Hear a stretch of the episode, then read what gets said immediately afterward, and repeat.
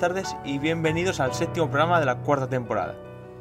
Hoy hemos entrevistado a Alberto Sansegundo, piloto más que conocido en, el panorama nacional y para los que le, conozcáis ya, que, que le seguís en Twitter y demás, pues sabréis que es un gran aficionado a las carreras, por lo que claro, salió una charla muy larga, más de dos horitas, y en la que nos ha contado un poco de todo, porque hemos hablado a nivel nacional de cómo están los rallies, eh, de cómo ha sido su escuela, Sanse Racing School, ya algunos ya la conoceréis, y, y bueno, de lo que se hace en ella.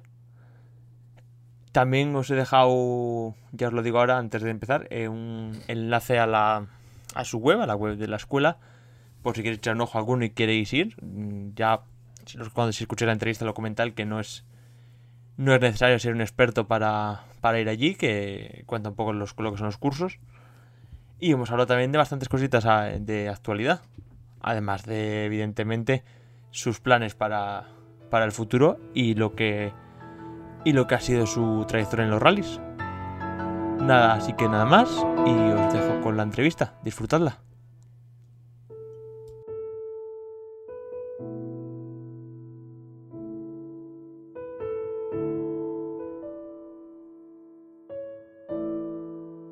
Bueno, ya estamos aquí con, con Alberto Sansegundo. Muy buenas tardes, ¿cómo estamos?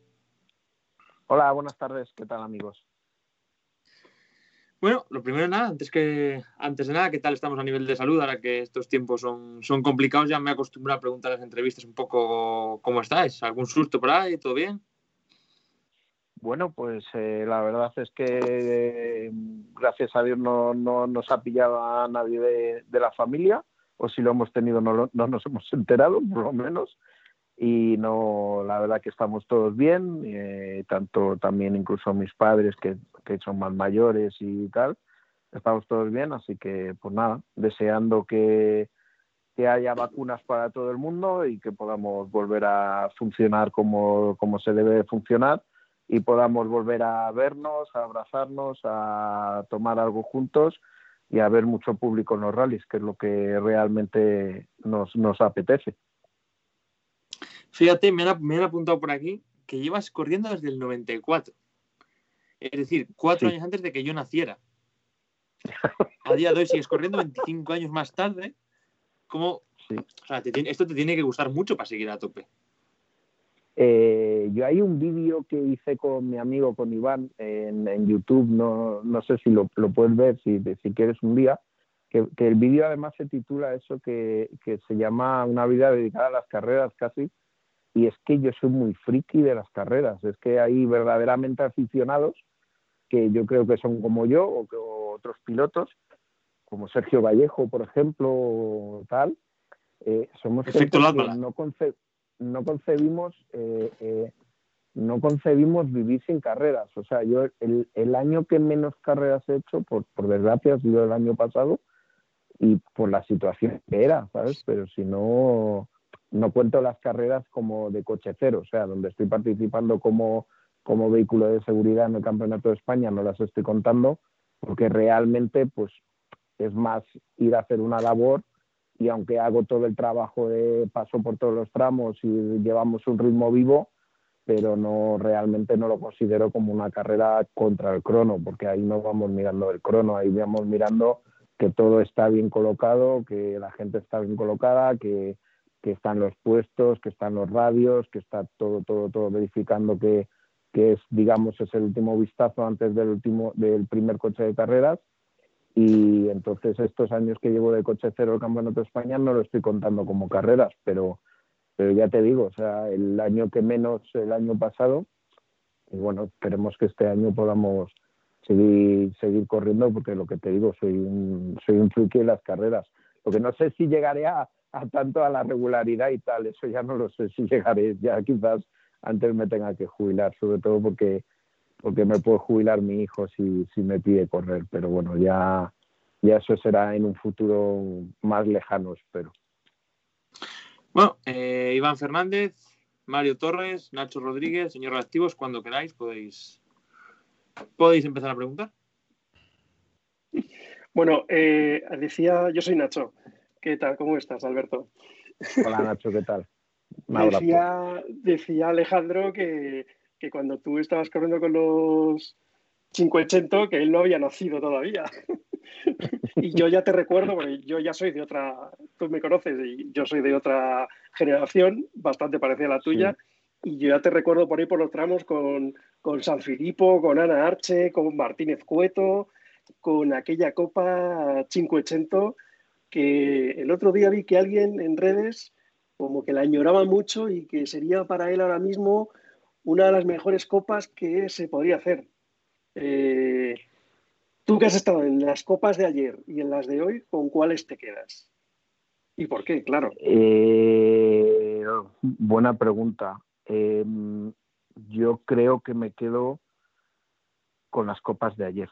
Con las copas de ayer porque, aunque ahora también hay menos copas, ¿sabes? Estamos hablando, eh, estamos hablando de que las marcas en aquellos años 90, por ejemplo, pues yo recuerdo que un Rally Caja Cantabria donde yo debuté, yo debuté con el número 94, creo recordar, sí, 94 96. Y entonces eh, había por aquel entonces eh, la Copa Renault Clio, la Copa Peugeot, eh, la, el Trofeo 580 y luego toda la gente que participaba en, en, los regionales, que, para, que normalmente el rally del nacional siempre puntuaba para, para el regional, ¿sabes? Entonces había unas listas de inscritos muy, muy buenas. Yo solamente puedo hablar bien de las copas de promoción en las que, en las que he participado, eh, porque al final hay que agradecer que la marca se involucre en dar unos premios, en hacer que sus coches corran, en, en dar publicidad a, a, esa copa, involucrar a otras marcas de suministros normalmente de aceites, de pastillas de freno, de tal, que, que lo que haces es negocio con ellos, ¿vale? Porque esos 10 coches o 15 coches que salen de la copa tienen que salir con neumáticos de la marca con la que has llegado a un acuerdo, con frenos de la marca que has llegado a un acuerdo, con eh, baquets, arneses, sí. etcétera, la marca con la que con la que has llegado a un acuerdo. O sea, al final yo creo que una copa de promoción para una marca Mm, no sé si voy a decir que sale rentable, porque yo creo que si lo hablamos ahora con Suzuki, con Renault, con, con Peugeot, yo creo que sí que son rentables porque están, sus coches están corriendo y están gastando producto también, porque por desgracia sí. hay accidentes y al final eh, la marca vende, vende luego repuestos a, a, esos coches y al final yo, yo me gustaría que, que, que muchas más marcas estuvieran involucradas con, con, las, con hacer copas de promoción. Claro, ¿qué ocurre? Que en los años 90 había, creo que había más marcas y había más estas, porque no había otras, otras cosas en las que gastar dinero en promoción. Ahora ya cuando las empresas tienen unos departamentos de marketing que, claro, ya tienen que gastar con, con mucho más, tienen que diversificar todo ese abanico y entonces quizás ya queda menos dinero para las carreras. Por aquel entonces, para que te hagas una idea, si eras bueno, entre los, ya estabas entre los tres primeros de las copas monomarca, ganabas dinero. Ganabas dinero con la Copa Renault, ganabas dinero con el desafío Peugeot, con el trofeo 500, con el, la Copa cuando la hubo la Opel Corsa, la Seat Panda, o sea, Seat Marbella. Eh, eh, por eso digo que creo que eran mejores las copas de antes, porque yo, por ejemplo, para hacerte un, una idea, yo el año 94 corrí casi todo el año 94 sin contar la, la compra de la adquisición del coche, que como he dicho siempre mil veces, lo, lo, compraron mi padre y mi tío para que yo pudiera correr, pero luego con los premios que obteníamos de las copas, de, de, de la, del trofeo 580, íbamos pudiendo correr a la siguiente carrera. Y hoy en día prácticamente no es viable, o sea, eh, prácticamente hoy sí que es verdad que el que acaba primero o segundo en, en, la Copa Suzuki, en la, en la, Copa Peugeot total, es una gran ayuda, pero no llegan a ganar dinero, no llegan a, en aquel entonces había, yo me acuerdo, una persona que era profesional de las copas eh, de promoción y que era una persona que, que te, a mí me ayudó muchísimo y me enseñó muchas cosas, que era Javier Azcona. Javier Azcona, sí. por ejemplo, fue un piloto que fue campeón del trofeo, del, del, del trofeo ZX, de las Copas Renault varios años, ¿qué tal? Y era un piloto prácticamente casi profesional de las copas de promoción, del desafío Peugeot, también fue oficial de Peugeot. O sea que en aquellos años, digamos que los premios eran más altos de las copas de promoción y te podías permitir casi dedicarte a, ello. Ahora mismo, ahora mismo es inviable. Sí, de hecho, de hecho antes, eh, por lo que yo, por lo que yo sé y por lo que yo vivía, estaban muchas de esas copas, como tú dices, enfocadas, había muchas primas de salida, que casi era lo más importante, y tú, tú decías, bueno, yo me voy con el coche y, y sé que me van a dar pues las 30.000 pesetas o, o 40.000 pesetas para poder manejarme por ahí. Y, estaban más enfocadas en que fuesen todos a todas las pruebas y no a que, a que como diría Ava, ¿no? El, el, ganador se lo lleva todo, ¿no? Que es un poquitito como mm. están enfocadas ahora, es decir, los tres primeros, pues sí que les puede salir pues hasta rentable y aunque no les dé para dar el siguiente paso, pero los otros pues eh, van un poco más ajustados, ¿no? Sí, por aquel entonces había una prima de salida que normalmente solía, solía ser el, precio de la inscripción ya de la carrera donde fueras a correr. Yo me acuerdo que una inscripción en el Campeonato de España en el año 94, 95, 96 eran, creo recordar, 25.000 pesetas, que son 150 euros. Y ya la prima de salida de esa carrera del trofeo 580 eran 25.000 pesetas. O sea que simplemente yo que, por ejemplo, como te digo, empecé desde muy abajo con un 205 rally que yo tenía de calle que me había comprado con mi primer trabajo, un remolque que también conseguí que me comprara, que compraran mi padre y mi tío, compraron el coche y prácticamente ya con el viaje solamente de ir y entrenar dos días, ya por lo menos te pagaban la inscripción y ya podías salir a hacer el rally. Y sí que es verdad que ahora una inscripción del Campeonato de España vale 500 euros, entre 500 y 700 si haces down, etcétera y tal. Y claro, eso ya es un gasto que, que no tienes, digamos, que la marca no te da para poder ayudar. Creo que sí que es verdad que Suzuki, o, no, no estoy muy, muy ahora mismo con las copas de promoción, no me sé todo justo al dedillo, pero creo que al revés, creo que incluso para empezar a correr tienes que empezar pagando tú, porque tienes que comprar el kit de asistencia o el kit de monos o tal, y entonces ya para empezar a correr la Copa Renault o para poder empezar la Copa Peugeot, tienes que gastar ya desembolsar 2.000 euros más de lo que ya normalmente te va a costar las carreras, ¿para qué? Para que te den el mono, para que te den una carpa, para que te den tal, que al final es una imagen de marca. Entonces, yo creo que es mejor que la marca ya te diera todo eso, oye, con un compromiso de que si no corres en cinco o seis carreras, pues se lo tienes que devolver a la marca, pero por lo menos que no, que no tengas que empezar ya gastando, o sea, ese es em, ya empiezas gastando. En vez de que te den dinero por correr, no, ya das tu dinero por correr. Entonces, nos hemos acostumbrado a que ya desde, yo creo que la crisis del 2007, 2008, aquella primera crisis que hubo, eh, desaparecieron los premios de los regionales, desaparecieron los premios del nacional, desaparecieron prácticamente los premios de, las carreras en España y entonces, claro, a partir de ahí nos hemos acostumbrado que el piloto tiene que pagar siempre por todo. Entonces, yo me imagino que es difícil, sé que todo el mundo y sé que desde Federación están trabajando para que, para que esto cambie, pero, pero es complicado, porque al final las marcas ahora también, aparte de ver el marketing, ven que es negocio y entonces el negocio eh, eh, es, es, eso, es negocio. Entonces lo ven como negocio y quieren rentabilizarlo, ¿sabes? Pero sí me gustaría, algún llamamiento desde aquí, sí que me gustaría pues que se pudiera empezar sin pagar, por lo menos, que se puedan empezar a hacer las copas sin pagar. Iván, ¿Cómo ves el, cómo ves el panorama actual de, de, los rallies españoles? O sea, vemos, hace dos años cuando estuvimos en, en Ferrol, ahí en, la asistencia hablando, me, me, comentaste que veías con buenos ojos el recuperar el sistema de, de, Copas de España. Y bueno, más o menos, sí que es cierto con el supercampeonato, con, con muchas pruebas, que es quizás lo que menos está gustando a la gente, pero se ha recuperado ese sistema de, en parte de, Copas de España y se, ha, pues, se mantiene ahora un, campeonato fuerte. ¿Cómo ves esta nueva realidad del Campeonato de España y, cómo, y qué la auguras para este, este primer año? Bueno, a ver, yo, mm, aunque colaboro con la, con la Federación Española de Automovilismo, eh, eh, no soy, digamos, trabajador de dentro de la Federación Española. O sea, yo colaboro, pero pero no trabajo, ¿vale? Directamente dentro.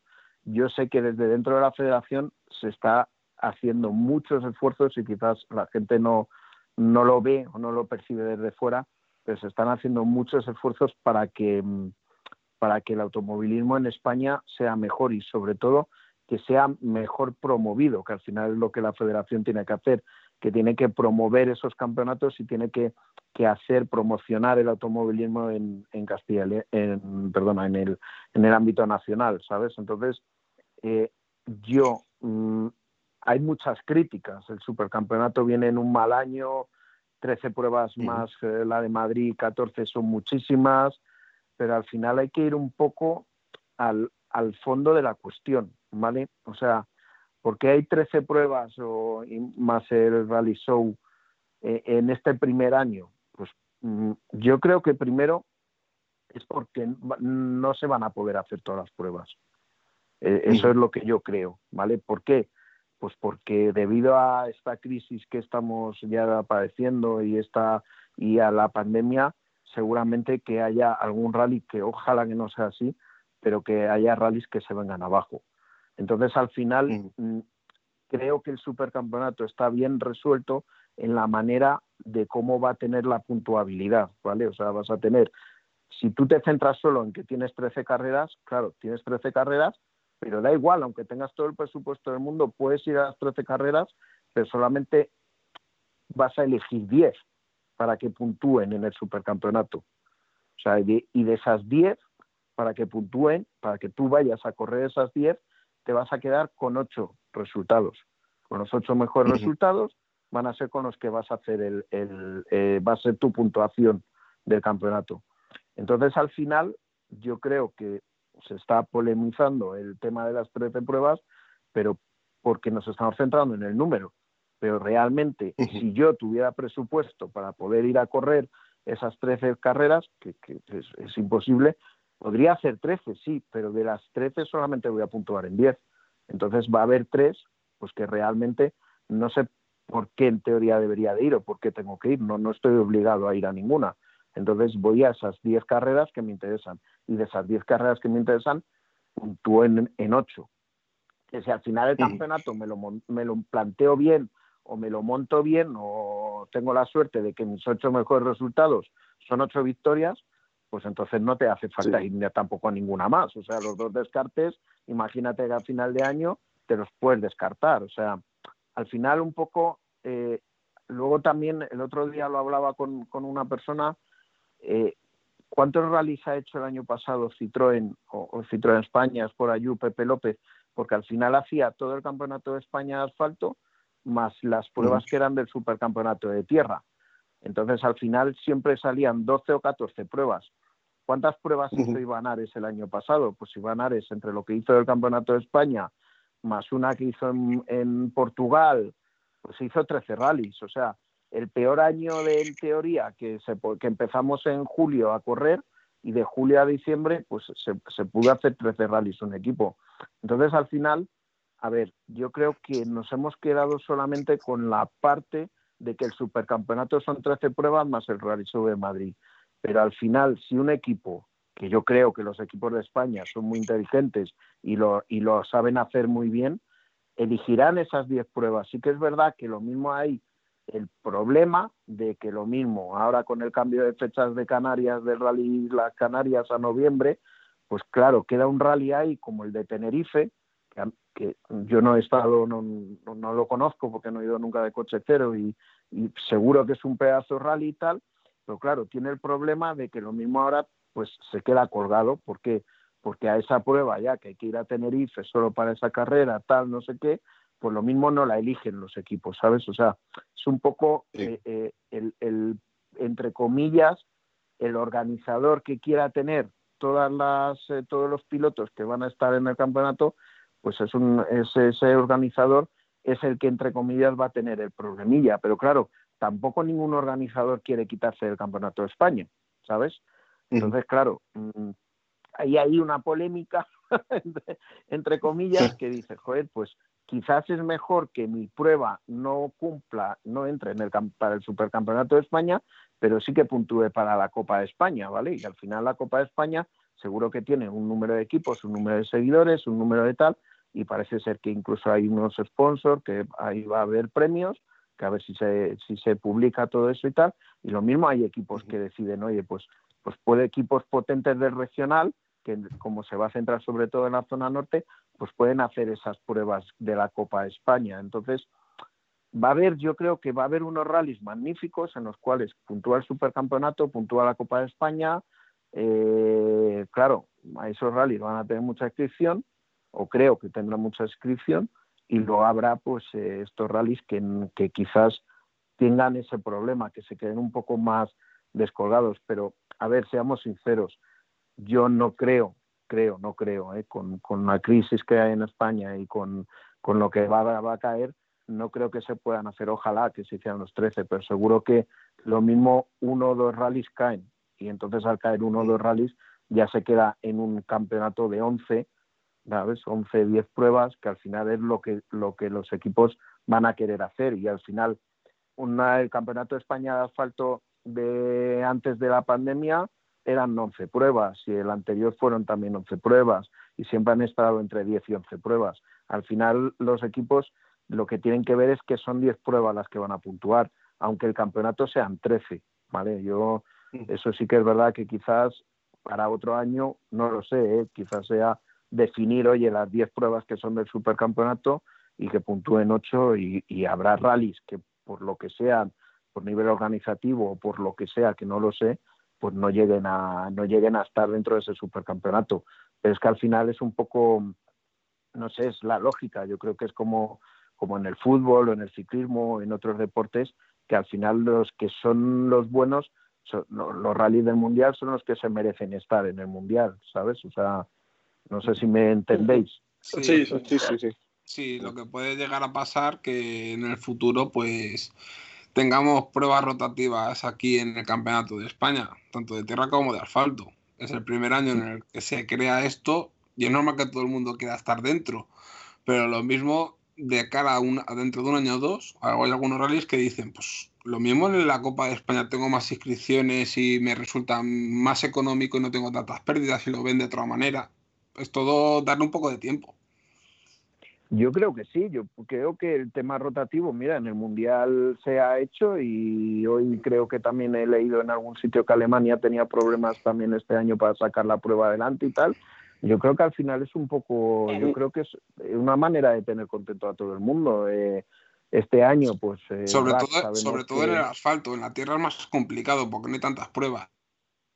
Sí, sí. A ver, nos hacen falta más rallies de tierra, ¿eh? Ojalá hubiera más rallies de tierra y sobre todo, sobre todo con incluso más, más kilómetros cronometrados, lo mismo, incluso subir subir el kilometraje de los rallies de tierra en vez de 100 kilómetros que está ahora mismo cuando yo he corrido en ellos y tal, subir a 130 o 140, eso sería la sería la leche. O sea, yo creo que, que necesitamos más rallies de tierra. Al final, no sé, si nos fijamos un poco en, no, no estoy tampoco muy muy puesto con Portugal, pero Portugal creo que tienen un campeonato, digamos, de, ocho pruebas, cuatro de asfalto, cuatro de tierras, y luego tienen como unas, como unas copas del campeonato norte, campeonato sur, y al final los que viven en el norte hacen las pruebas del norte y los que viven en el sur hacen las pruebas del sur, o sea, y al final los equipos, digamos, que optan a ese campeonato grande son los que van al supercampeonato, son los que van a esas pruebas cuatro de asfalto, cuatro de tierra.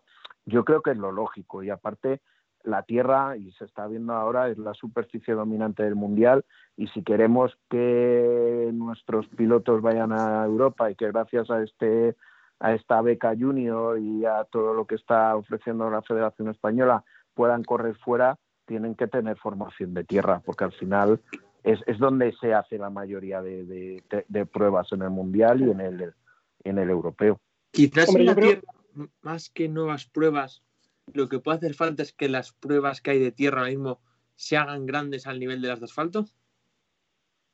Eso sería lo, idóneo. Eso sería genial. Eso sería si se consiguiera que, esas pruebas de tierra tuvieran tuvieran el nivel que tiene el, la, no es que sean a ver, no quiero que me malinterpretéis. O sea, organizar un rally es muy difícil, ¿vale?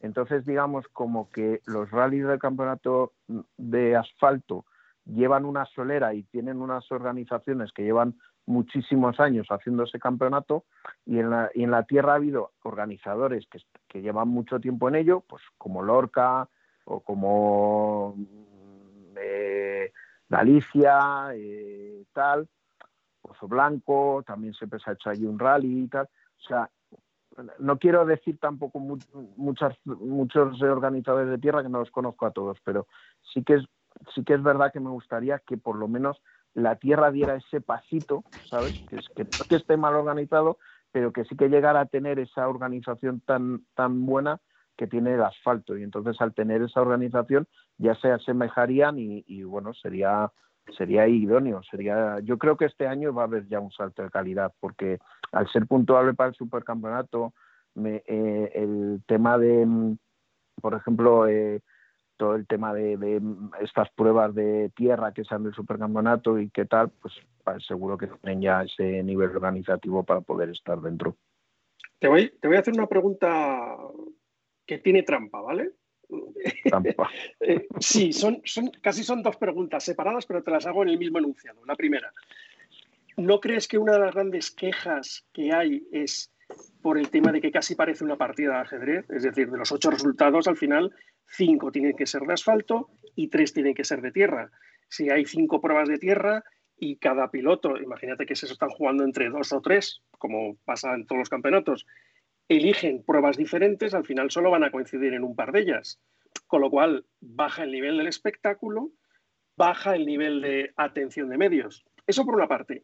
Y la otra parte es, eh, ¿tú crees que aumentaría más la presión o la espectacularidad si todos los pilotos estén o no estén inscritos en el supercampeonato, todos los equipos que tengan un coche eh, susceptible de puntuar para el supercampeonato pudieran al menos bloquear puntos, porque al final, si hay seis inscritos en el supercampeonato, solo se lo están jugando entre ellos.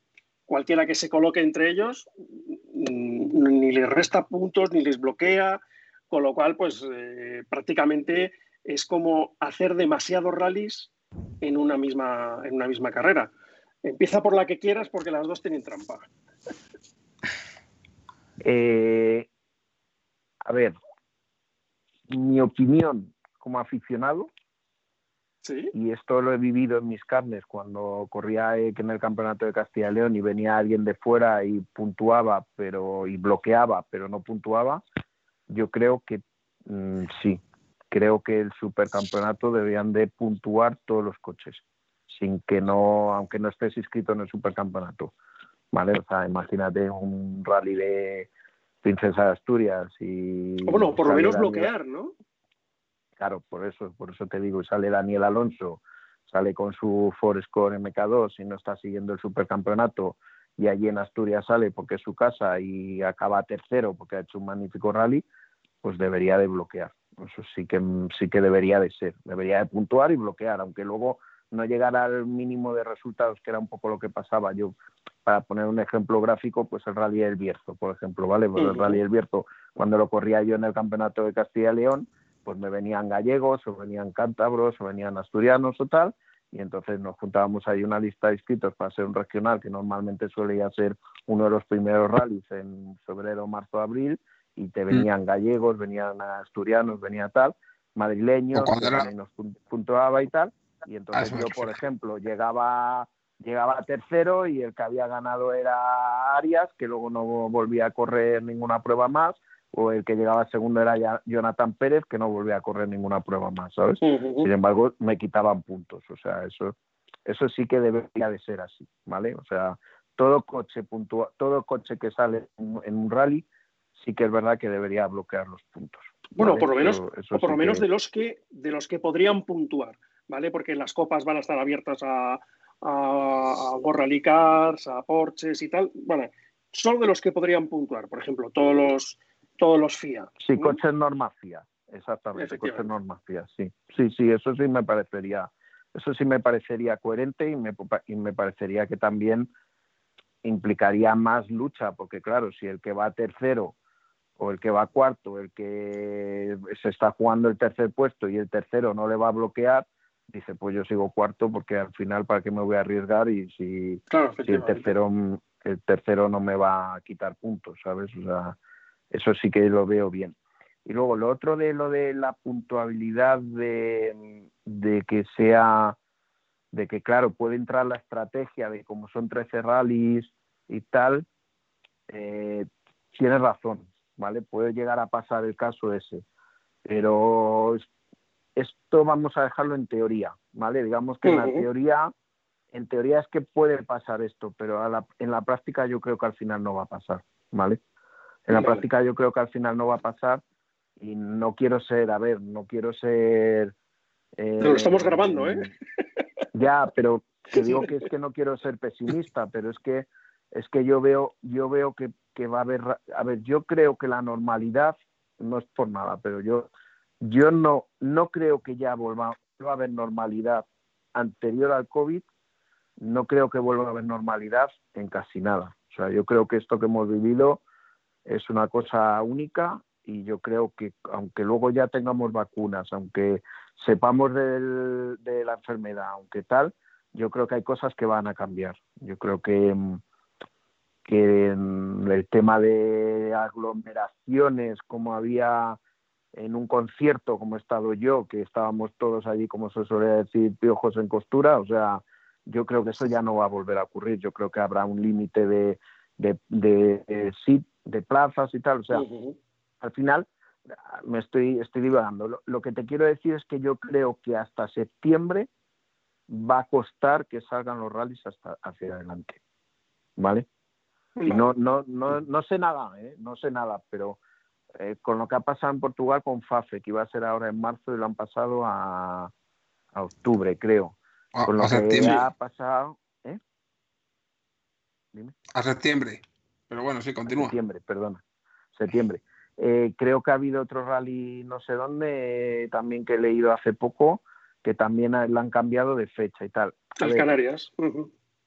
Sí, no, pero aparte de Canarias, creo que era uno francés, o ha habido, hoy o ayer ha cambiado también la fecha de un rally de Francia o algo así. Han cancelado el, primero de el primero de, tierra, el Terres Descauses. Ese, ese. Ya, ya la han cancelado. O sea, te quiero decir, aquí, en teoría, empezamos el 18 de, en, teoría empezamos el 10, 9-10 de septiembre en Sierra Morena. De septiembre, perdona, de abril, joder, estoy pensando todavía en septiembre. En, en abril, o sea, empezamos, si todo va bien, en abril tendremos dos rallies, que sería Sierra Morena y Lorca, ¿vale? ¿Creéis que de aquí a abril va a mejorar muchísimo todo esto para que las comunidades, para que todo den permiso para hacer rallies? Pues mira, yo no, sé nada, no sé nada, pero claro, por eso te digo. y es que cuál es el problema. Dime. dime, No, que yo, yo el problema que veo es que, a ver, imagínate que yo, yo no quiero que ocurra, ¿eh? Pero imagínate que uno de estos dos rallies de abril no se puede hacer porque no dan permiso y no se puede hacer. ¿Dónde lo metes luego en el calendario que está? En el calendario que ha quedado, ¿dónde lo metes? No hay prácticamente sitio donde colocarlo, ¿vale? Entonces, los rallies que haya hasta por lo menos septiembre, si caen uno o dos, van a hacer que, se, que, que al final todos los participantes del supercampeonato, esos dos o tres pilotos que van a estar en todas las pruebas, al final yo creo que van a coincidir en todas las pruebas, porque va a haber, yo no es por nada, pero es que yo creo que va a haber anulaciones de algún rally, creo, ¿eh?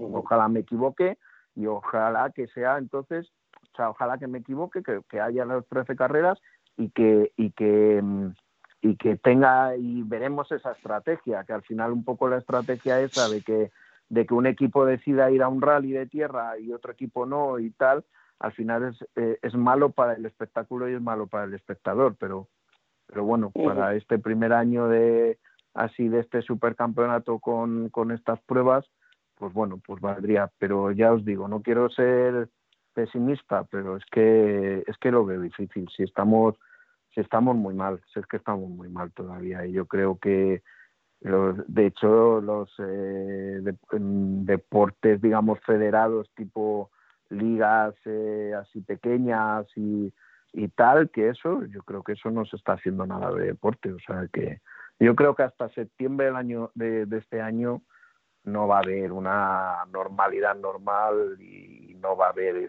esto de que se puedan hacer tantas pruebas. El tema, el tema no es que sé lo si te he contestado, te he contestado a la Sí, sí. pregunta. que- que Muy bien, muy bien. O sea, eh, yo creo que al final, al es es bueno.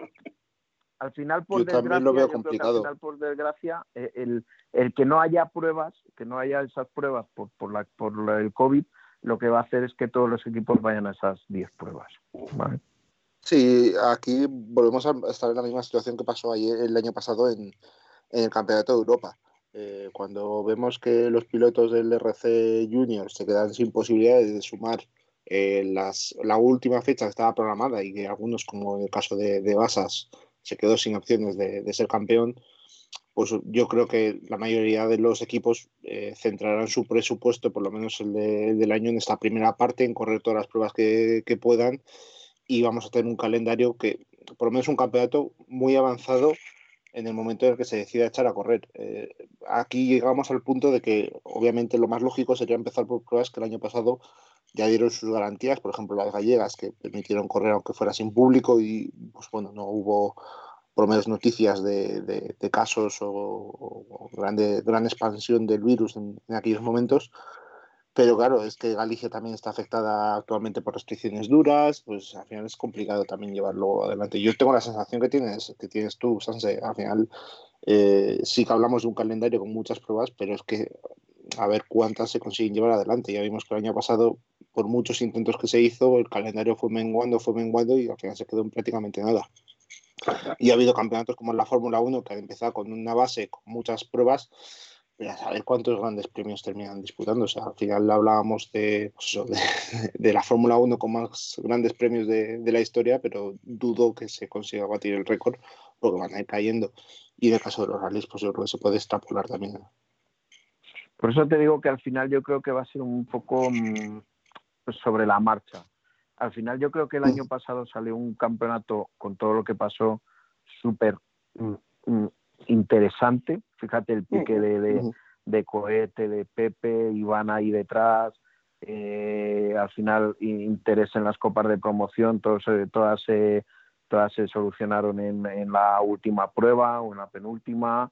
O sea, al final, jolín, yo creo que, que somos afortunados porque hemos podido desarrollar este deporte y que, que es un deporte al aire libre. Tampoco entiendo muy bien estas restricciones de por qué al aire libre no puede haber público, pero bueno, esto es ya un poco, yo creo que aquí Y puede haber manifestaciones, ¿no?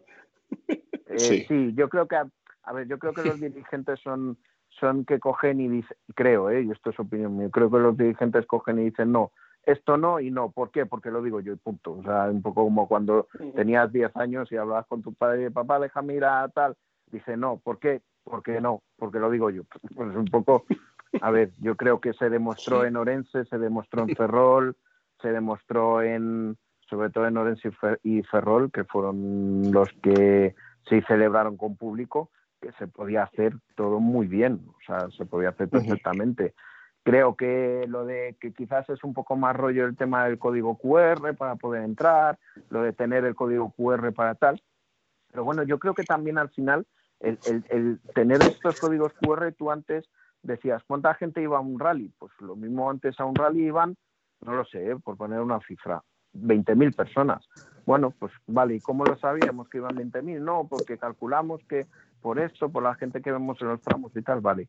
Pues si tú ahora mismo, para poder ir al rally, te das de alta en una página web, te coges un código QR y tal, el organizador ya sabe la gente que se ha dado de alta y la gente que ha ido a ver al rally, que luego vaya o no vaya, que luego lo mismo hay un 5% que se han apuntado pero no van al rally, ¿sabes? Pero también habrá otro 5% que por lo que sea no han, se han puesto el código QR y se arriesgan a ir sin, sin, sin el código QR, pues yo que sé, un poco, pues no lo sabía, tal, no sé qué. O sea, que yo creo que al final eso es una medida también muy buena para luego enseñar a los sponsors, patrocinadores, a los a las instituciones de decir, oye, organizo un rally y a mi rally se han dado de alta 20.000, 25.000 personas que he tenido controlado, que he tenido en estos sitios y qué tal. O sea, que al final yo creo que eso es una muy buena herramienta. Y ojalá que este año los rallies que sean que, se puedan hacer así, porque es un poco desolador ver eh, los, los tramos sin público y luego al final, incluso para la hora de seguridad, pues se ha visto el otro día en el Monte Carlo, que cuando se sale un coche y se queda en el medio, pues sin público normalmente pues la, la, la, especial se anula y eh, hay, es un problema también. Entonces, yo creo que al final el público, que encima el público de los rallies es un público muy participativo, o sea, yo lo dejaría estar. Y al final la gente somos conscientes, puede haber un 10%, no te digo yo, de alocados que no llevan la mascarilla, que no guardan eh, distancia social, que tal, que no sé qué, pero al final yo creo que la gente somos muy, muy, muy responsables y lo estamos haciendo muchísimo, muy bien, vamos, es como yo opino. Es, un, es, un deporte al aire libre. Eh, hemos tenido, lo llegamos a decir aquí en el programa en más de una ocasión, cuando estábamos en confinados, hicimos unos cuantos programas hablando sobre el tema. Y yo, en concreto, insistí mucho en el tema de que nadie te da seguridad de que las vacunas vayan a, servir o de que esto, en, en, el, en el, pongámonos en el punto más catastrofista, que vuelva a haber otro virus el año que viene hemos tenido tiempo para desarrollar fórmulas para intentar hacer una vida lo más normal posible en los términos en los que estamos, o sea, eh, prácticamente en época de guerra, podríamos decir, porque lo podemos asimilar prácticamente a eso. Entonces, eh, que un deporte como el nuestro, que se desarrolla al aire libre, que no tienes por qué masificar ciertos puntos, que puedes repartir a la gente por los tramos, que puedes dar opciones para que la gente siga yendo a ver el deporte, me sigue costando que después de un año sigamos en el punto de partida y que no se haya hecho prácticamente nada, más allá de, del tema QR, que para mí es, además de lo que dices tú, de una buena forma de tener eh, conciencia o saber cuánta gente eh, acude a un rally, es para mí una forma de no darle motivos a, una entidad gubernamental a decirte que te van a echar el rally para atrás, sino que, oye, mira, estamos poniendo medidas, es un rally al aire libre, tenemos encima esta, esta aplicación de código QR eh, te estamos dando todo, todo en bandeja prácticamente. Si estás permitiendo manifestaciones, pues eso, permitiendo conciertos, que lo hemos visto en Madrid. Es que no sé. Pues además, además hay otro, hay otro, hay otro parámetro. Al final eh, se desarrolla por carreteras, eh, que unas partes están abiertas al público, otras no. Mm, y como no se cobra entrada, no hay entrada, es al final ¿Qué diferenciación entre, hay entre público y gente que pasaba por allí? Es otra, otra de, las, de las famosas cosas, ¿no? Eh, de los pues, rallies. Pues Nacho, te lo voy a poner bien fácil. Yo el año pasado pude ir a Ferrol y a la Nucía. En el Ferrol había público, ahí estaba permitido el público, el Anuncia no. Pero la Nucía, en uno de los tramos, eh, pasaba por un pueblo. A la gente del pueblo no le vas a decir quédate en tu casa. Entonces, claro, la gente del pueblo sale al, a su balcón a ver pasar los coches. Entonces, claramente, eh, a, esa gente eh, hacen vida normal. O sea, no les puedes impedir salir de sus casas. Bueno, ya Mario, sí, y, yo me pongo entre esas casas y a no ser que me pare un policía como si fuese del pueblo. Eh, también. Claro, es decir, al final estamos hablando de, una cosa que es eh, pues medianamente complicada. Es como el Rally de Madrid de tierra, y tú lo sabes. Mm, oye, no, no está prohibido el público, pero no se pueden hacer mm, públicos el recorrido para evitar que vaya cuanta más gente mejor. El organizador, el público. Ahí, Ricardo dijo, eh, es aconsejable que no vaya al público. No era terminantemente prohibido, esta, es el público. claro, ahí había como un paso legal. This is Madrid, claro.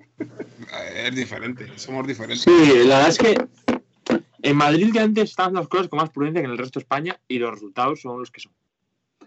Pero sobre todo yo en estas cosas lo que hay que dar, lo que hay que dar gracias especialmente a la inutilidad de nuestros políticos.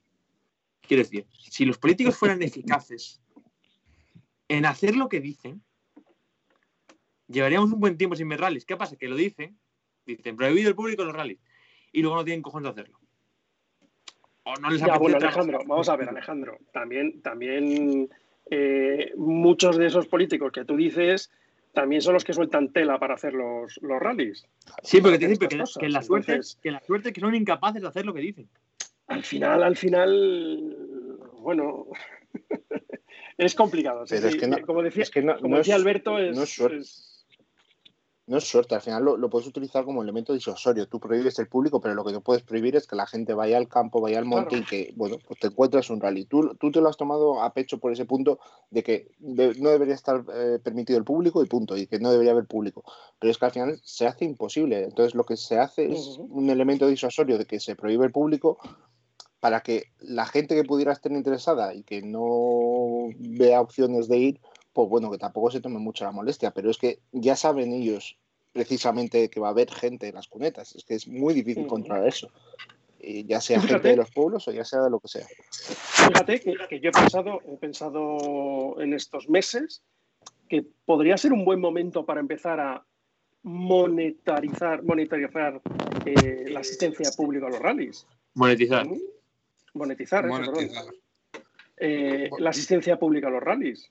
Yo Una lo que- diciendo desde hace mucho tiempo. Que muchísimas organizaciones estarían encantadas que pagando una, una entrada mm, de una cantidad X, eh, obviamente no estamos, eh, bueno, que ya se vería la cantidad, que ayudaría a todos, ayudaría al control de gente que va, ayudaría a la organización, me- se me podría mejorar la seguridad y el control de todas las masas, bueno, no sé, es una de esas cosas que, que podría darse Podrían- el salto. Podrían dar premios, ¿no? Al Podrían final es un poco, sí, sí.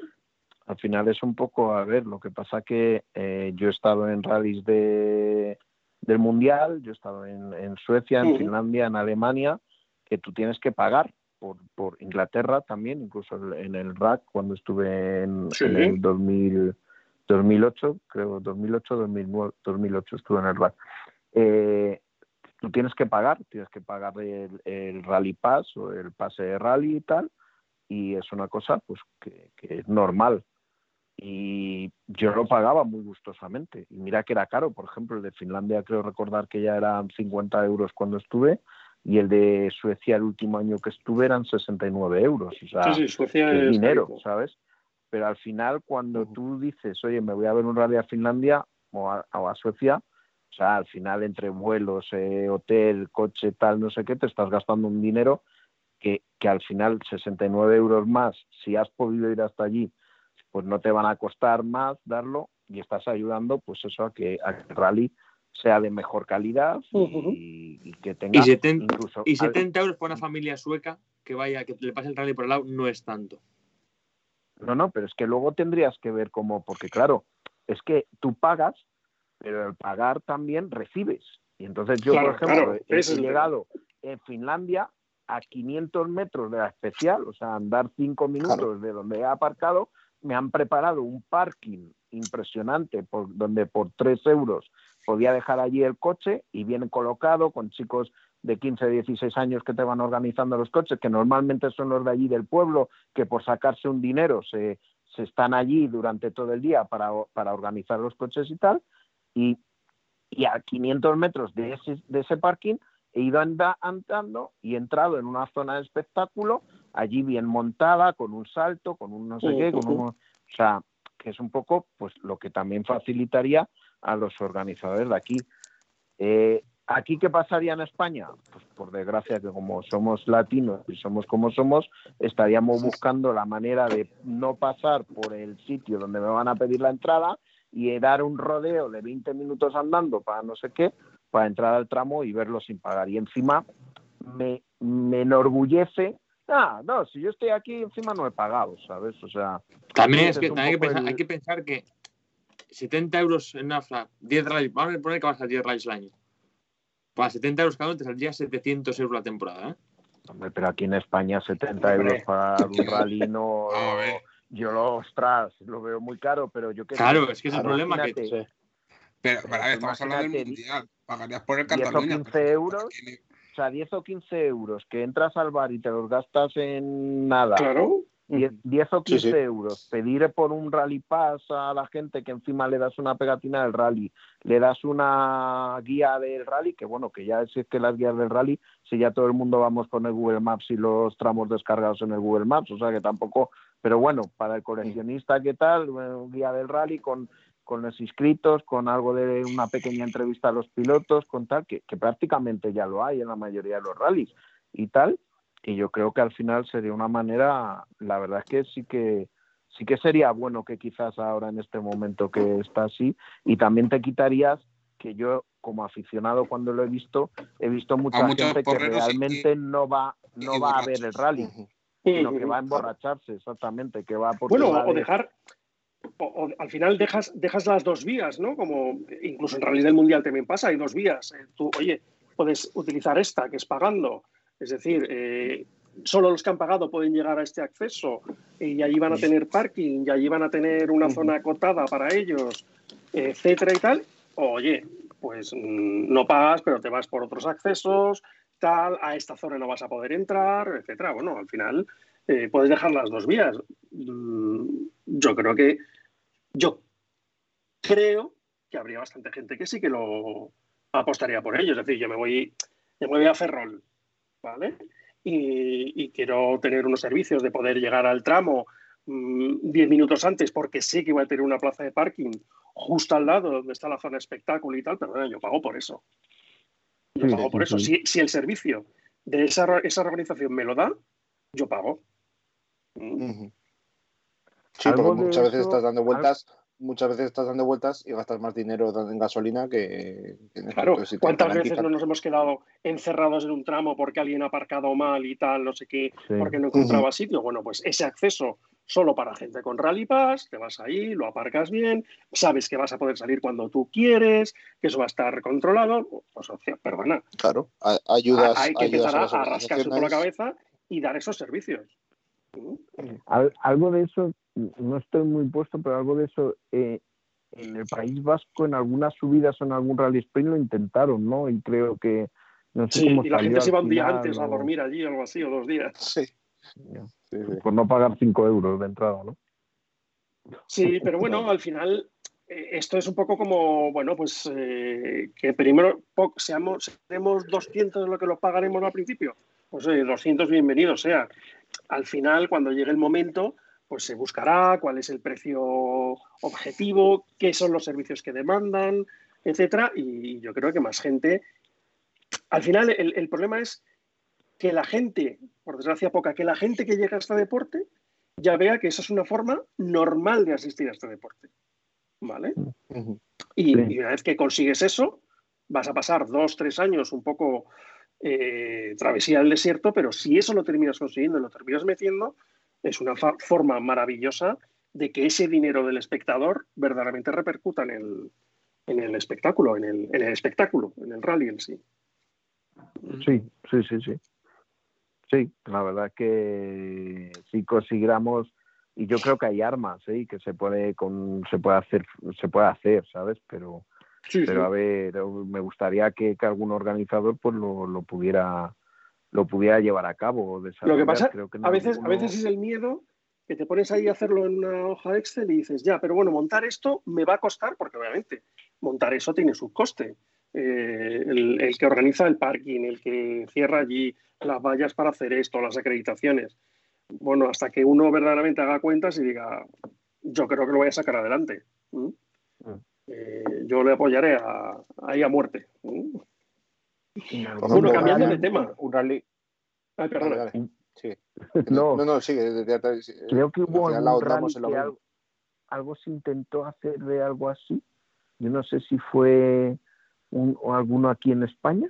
Yo creo que fue que algo como un como un rally pass como para VIPs o algo así para que fueran como a un a un sitio así más yo creo que en Madrid algún año se ha intentado Sí, que había en- una carpa más cuando era el- el- no el Rally Show sino que era el Rally de Madrid del Jarama yo creo Sí. recordar algo alguna vez Hace, Sí, en Cantabria, hace- Cantabria hace- Pernilla, padre, intentó cobrar dos euritos para entrar y tampoco le funcionó muy bien. No.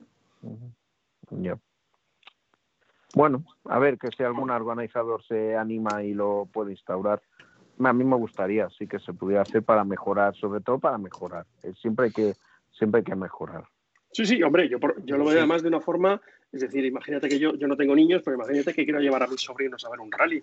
Me parece la mejor forma de llevarles a un rally. Es decir, oye, mm. no te voy a hacer andar tres kilómetros para llegar al tramo, eso ya lo, yo las anduve yo de pequeño, pues bueno, si puedo llegar hasta ahí y que lo conozcas y que luego tú quieras volver y venir por tu cuenta, oye, perfecto.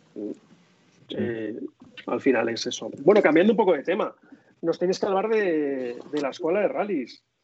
¿Mm? ¿Cómo lo llamamos? ¿Cómo lo llamas tú? ¿Escuela de conducción deportiva? ¿Escuela de rallies? Eh, preséntanos este proyecto con el que llevas cuatro años, cinco. Este año va a ser el cuarto año. Este año empezamos en noviembre del 2017. Entonces, eh, a mí me gusta llamar la escuela porque no es una por, diferenciarnos con el otro con otro gremio eh, con otra parte de, empresas no es llegar montarte en un coche dar cuatro vueltas y irte y ya está sabes o sea es por eso lo denomino escuela porque tiene mucha parte teórica antes de entrar en pista, ¿vale? Yo, por ejemplo, en el, tanto en el curso de conducción con, con los Citroën Saxo como los cursos de, con los Car Cross, antes de entrar en pista tienes esa parte de, de formación en el cual te explico, en el caso del turismo, estamos casi una hora hablando de lo que vamos a hacer en pista, por qué lo vamos a hacer y cómo lo vamos a hacer. Y en el tema del car cross, pues igual no es tanto en plan de curso de conducción, porque un Cross es un producto muy exclusivo, entonces lo que te enseño es a aprender, a, enseñarte a conducir ese car cross para que te lo pases bien. Y luego lo que lo que es en, el circuito, ya que yo no te puedo acompañar dentro del car cross porque el car cross es monoplaza, desde fuera estoy siempre dándote esos consejos para, para que tú puedas mejorar y que no solamente sea llegar como una tanda de karting, llegar, dar 10 vueltas y irte, ¿sabes? Que al final nadie se molesta un poco en explicarte, en decirte lo que haces bien, lo que haces mal y en cómo puedes mejorar, ¿vale? Entonces, por eso es por lo que le pongo el apellido de escuela, ¿vale? Porque estamos, en este caso, uh, en el curso de conducción con el turismo, estamos Eva y yo, y estamos pendientes todo momento en lo que haces bien, en lo que haces mal, decirte lo que haces bien y decirte lo que haces mal y cómo mejorar lo que haces mal, ¿vale? Entonces tenemos un, un sistema de, de, trabajo en el cual eh, empezamos con una parte teórica en, en, el curso en el que vemos por qué, cómo hay que coger el volante, cómo hay que usar el pedal del acelerador y del freno, cómo hay que sentarse en el coche, hacia dónde tenemos que mirar, qué es lo que tenemos que pensar. Te enseño a conducir el coche con, con lo que es eh, que mucha gente no se da cuenta lo importante que es el factor del peso donde está colocado dentro del vehículo, ¿vale? Porque una vez que el vehículo se pone en marcha, adquiere un peso, que ese, ese, peso es la inercia, y esa inercia la lleva siempre dentro del coche. Y entonces esa inercia es volátil, puedes ir jugando con ella y la puedes ir colocando donde te interesa a ti en el momento que, que quieres que tenga más agarre el coche. Entonces, después pasamos a pista y en pista hacemos tres tipos de ejercicios. El primero es el slalom, que ya vas a aprender a controlar estas inercias del coche solamente con acelerar y levantar y levantar el pie del acelerador. Entonces ya estás haciendo, digamos, desequilibrando el peso en el coche y comprobando dónde va en cada momento para que te hagas con él, para que aproveches dónde tienes el peso, porque si le tienes delante vas a tener dirección, si le tienes atrás vas a tener agarre atrás, etcétera, ¿vale? Esto lo, lo haces cinco veces, luego te vas a, pasamos a otra parte del circuito, todo lo hacemos en un circuito de tierra. ¿Por qué lo hacemos en tierra? Porque si lo tuviéramos que hacer en asfalto, el agarre que tiene el asfalto, el grip que tiene el asfalto, tendríamos que hacerlo al doble de velocidad que, que, que, lo hacemos en tierra. Entonces, ¿ya qué significa? Que si tenemos que entrar en más riesgo y no todo el mundo no todo el mundo quiere llegar a coger ese riesgo. Hay gente que sí, hay gente que no, ¿vale? Normalmente toda la persona que viene a hacer un curso de conducción deportiva de rallies es primero porque le gustan los, es aficionado a los rallies o segundo quiere mejorar sus cualidades como conductor porque ha tenido un susto en carretera o por, por lo que sea, ¿no? Entonces quiere mejorar. En esta segunda parte del ejercicio, en, otra parte del circuito, hacemos la frenada con balanceo, que ya es una técnica exclusiva de conducción de, deportiva de rallies, ¿vale? Igualmente vas a realizar cinco veces y en cada vez que lo realizas se te va a corregir, se te va a decir cómo, lo que has hecho mal y lo que has hecho bien. Y el tercer ejercicio es usar el pie izquierdo en, el momento de tomar la curva, ¿vale? Para hacer que el vehículo gire, para hacer que el vehículo derrape y que tú puedas tomar la curva con más velocidad, ¿vale? Luego después, después de hacer estos tres ejercicios, que digamos lo hacemos como un tipo, como examen, ¿vale? Que es como una lección que vas aprendiendo, aprendes esas tres lecciones y luego ya digamos que hacemos el, el examen final, que eso sí que es las tres cosas que has aprendido en el slalom, a controlar las inercias, la frenada con balanceo y el uso del pie izquierdo, hacerlo durante tres vueltas seguidas en el circuito. Y ahí ya me monto yo de copiloto y ya yo desde dentro del coche ya te voy dando esos últimos consejos o perfilando esos, esos detalles que desde fuera no he visto y que te van a ayudar para poder, para poder ser mejor, mejor conductor. Y por último, sería una vuelta conmigo de copiloto, ¿vale? Entonces cogemos uno de los coches de la escuela, un saxito, uno de los saxos, te montas conmigo y ves cómo lo hago yo. Diferencias, pues más velocidad, que voy usando todo el rato el pie izquierdo, etcétera, ¿vale? Entonces ese es el curso que, hacemos, tiene una duración de cuatro horas y media aproximadamente. Ahora con el tema del COVID no estamos cogiendo a más de cuatro personas, ¿vale? Para no tener reuniones de más de seis, porque aquí en Castellano no se puede. Entonces, como seríamos cuatro personas del curso, Eva y yo, pues ya somos seis. Y eh, cuatro horas y media, como te digo, de 10 de la mañana a dos y media.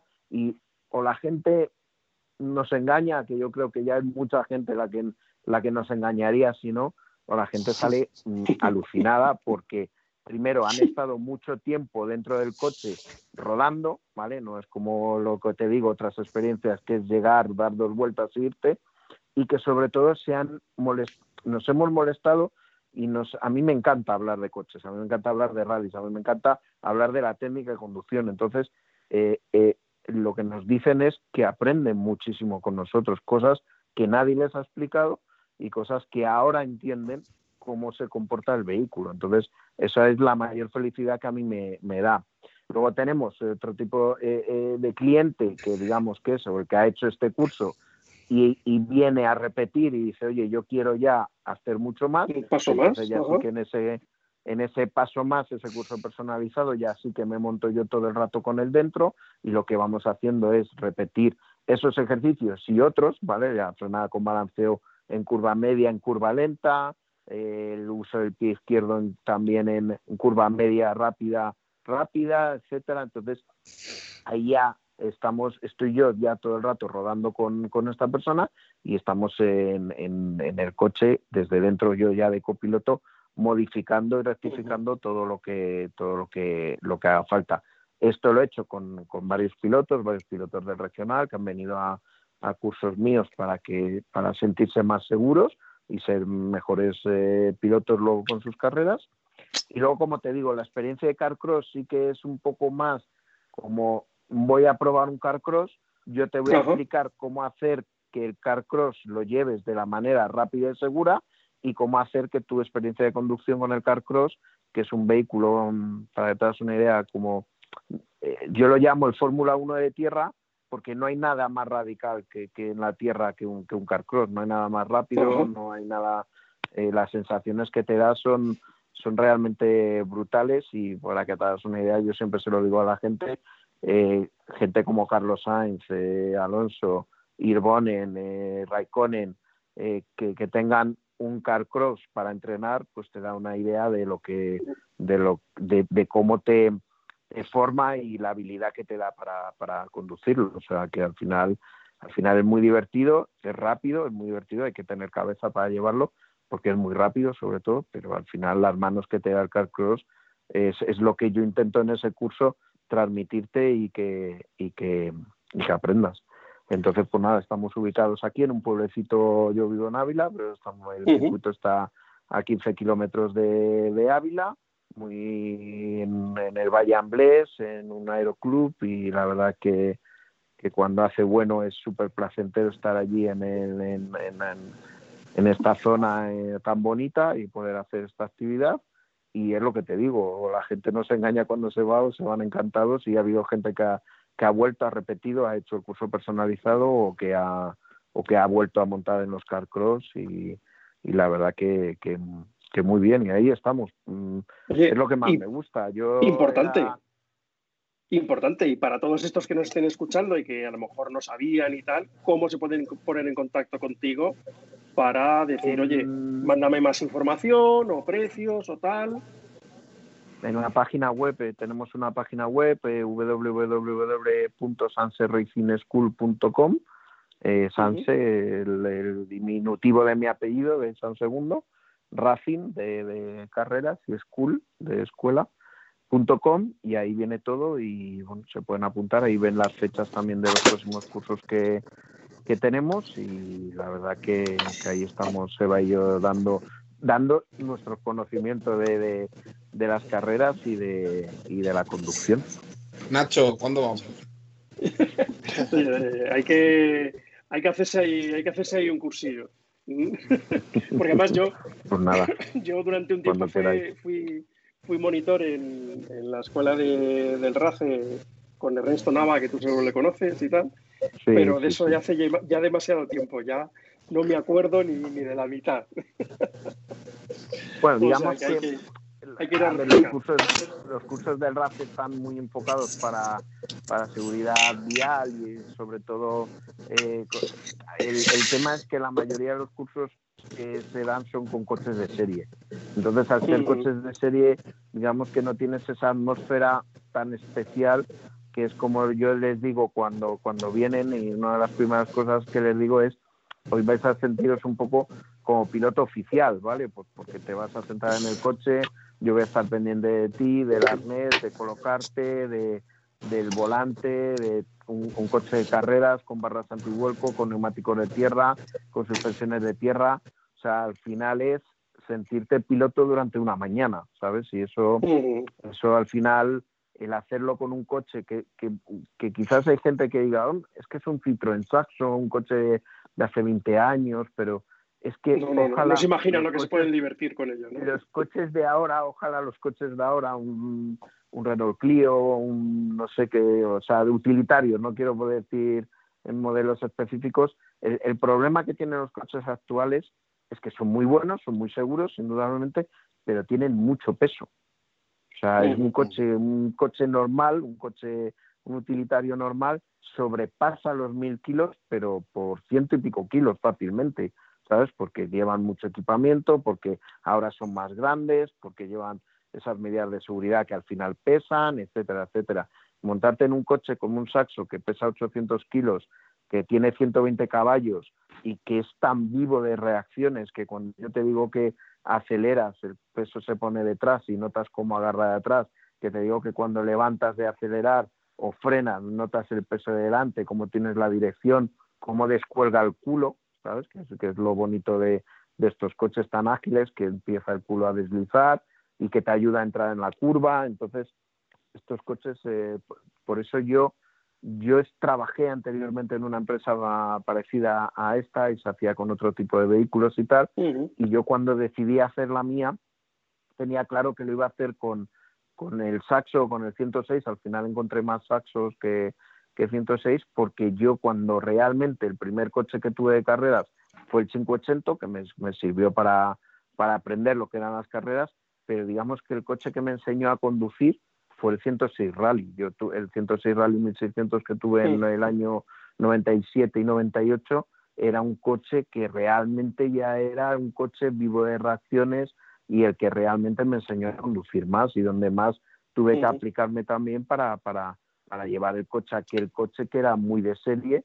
¿sabes? ¿Estás hablando del, del 1.3 del 1.3 o del 1.6? No, del 1.6. Yo cuando empecé a correr el desafío eh, cambiaron justo el, el, modelo y en el año 97, que es donde cuando empecé yo a correr el desafío, cambiaron al, al modelo 1.6. Tuvieron el 1.4 en el 94, 95 y 96, no el 1.3, y luego eh, que incluso hubo un año que, hicieron coincidir el 309 con el 106 Rally, con el 106 XSI, que era un poco batiburillo y tal, pero luego ya a partir del año 97 ya solamente dejaron el 106 Rally 1600 y vamos, ya te digo que, que uno de los coches eh, más divertidos de conducir la gente de todas formas tiene una idea equivocada. O sea, se piensa que esto es llegar y subirte a un rallycar. O sea, que Otana, que su primer coche era un Golf, el de Lapi era un Astra, el de Rogampera es un Toyota Starlet, el de, yo qué sé, el de Elfin Evans fue un Micra, el de Newville un Corsa. Eh, los de Oyer y Loeb fueron también 200, 206, o sea que y un 106 el de Loeb, o sea que al final pues donde se hacen manos de verdad se hacen ese tipo de coches. bueno, creo que es, una forma perfecta no solo de aprender a esas, esas eh, técnicas que muchos desconocen, que, que utilizar el pie izquierdo para, para, tomar mejor las curvas. Que fuimos, fuimos testigos cuando pusimos, eh, se puso el vídeo de, del Mundial de Rallys con Tagamoto Katsuta corriendo en Monte Carlo con el pie izquierdo, de que mucha gente se sorprendía que se utilizara tanto y ambos pies y al mismo tiempo como, como lo hacía el japonés. Y, pero ya no solo aprender esas, esas técnicas que tal vez te puedan ayudar o tal vez no, pero es, eh, lo que dices tú, las inercias, el conocer mejor el coche, el saber más de las reacciones, eso te hace mejor conductor y yo creo que al final siempre tenemos la misma, la misma conversación de que muchos salimos de la autoescuela sin, sin, saber nada del coche, ¿no? Y que esos primeros años hasta que te vas fogueando somos auténticos peligros rodantes y que no pasa más, no pasa más porque, porque no tiene que pasar. Entonces sería, sería muy bueno que se integraran ese tipo de escuelas en, en, ese procedimiento para, para ser conductores. Bueno, yo siempre, yo siempre digo, yo siempre digo que, que, conocer todas esas cosas bien, todas las, las inercias del coche y tal, no solo te hace mejor conductor, más apasionado del motor, sino que, que es que te hace mejor espectador de rallies. Esto parece, parece una tontería, pero al final eh, empiezas a notar con, con, el acelerador, con el freno, cómo juegan, cómo balancean el coche en una curva, qué están buscando con cada trazada. Eh, al final es, es desarrollar eh, todo lo que hay alrededor de, de, del epicentro de todo esto que son los coches. Incluso la manera que tienen de coger el volante, de cómo hacen sí, fuerza, por ejemplo, yo, yo que, que veo Boar, me encanta ver las Boar y tal desde el interior, yo por ejemplo cuando, cuando giro una curva derecha, hago la fuerza con la mano derecha, es una de las cosas que explico en el curso, hago una fuerza con la mano derecha, la pongo arriba, digamos, en el, eh, como si fuera a las 12 en el reloj, de, como si el volante fuera un reloj, a las 12, por ejemplo, ahí pongo la mano para hacer fuerza, para girar a la derecha, o cuando giras a izquierda, pues poner la mano en, en las 12 para girar a la izquierda, cuando necesitas más de ese giro de las 9 y cuarto, que es la posición que llevas del volante, ¿vale? Pues, por ejemplo, Chanak no gira de la fuerza desde arriba, gira desde abajo. Si os fijáis, sí. la próxima vez que le veáis una onboard, él no sube la mano hacia arriba, sino que baja la mano hacia abajo y gira desde las 6, como si fuera en el reloj, ¿vale? Como gira desde las 6 o desde las 5, es desde donde gira, ¿vale? O sea, en vez de, en vez de tirar, de... En vez de tirar del volante, empuja en vez de tirar del volante desde arriba, tira del volante desde abajo, ¿sabes? O sea, y eso es una cosa que, por ejemplo, Oyer también hay a veces que lo hace, sobre todo si lleva, si lleva la mano derecha más, sabe que va a necesitar cambiar en el momento de mitad de curva o tal, va a necesitar cambiar, y entonces también conduce más, hace más esto con la mano izquierda que con la mano derecha. O sea, eso es, es estos cursos, la verdad es que te, te enseñan a eso y luego exactamente como aficionado verías por qué hacen esto, por qué frenan. En, en, el momento de entrar justo en la curva es cuando frena para meter el peso delante, para tener la dirección para que el vehículo gire, luego ya da el gas para que siga traccionando.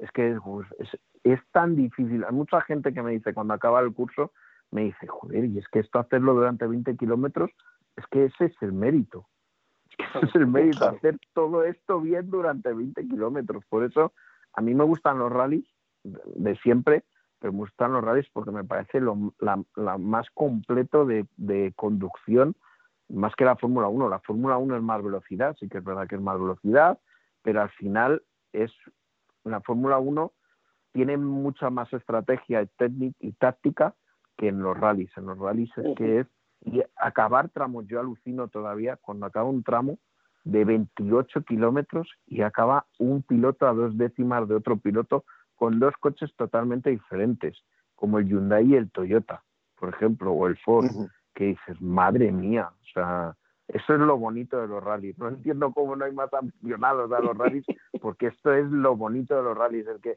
que conoce, el que ha visto cómo es un Yaris, cómo es un Fiesta, cómo es un, cómo es un Hyundai, que son coches de verdad totalmente diferentes y que cuando acaban un tramo de 28 kilómetros en tierra, en asfalto, en nieve, y acaban a cuatro décimas, dices, madre mía, o sea, qué, qué preciosidad. y, no, y no hace falta ni, ni, ir rápido, o sea, tú haces un rally de regularidad y aunque no sea regularidad de sport, el tener que mantener la concentración durante 20-25 kilómetros y hacer cada trazada, aunque estés yendo a 50 kilómetros por hora, 49,99, es que te exige una concentración que después lo, lo llevas al, al, al, Mundial de Rallys y dices tú, ostras, es que ya no solo están manteniendo la concentración durante esos kilómetros, sino la velocidad a la que van y que no se permite ningún error. Entonces es, es, es algo que es, no se tiene la conciencia cuando estás en, a pie de cuneta y todo te parece muy sencillo, porque ellos lo hacen fácil, como, como todo. Sí. Yo, yo, tengo, yo tengo siempre la conciencia de que, de que los rallies es, es un pedazo de producto.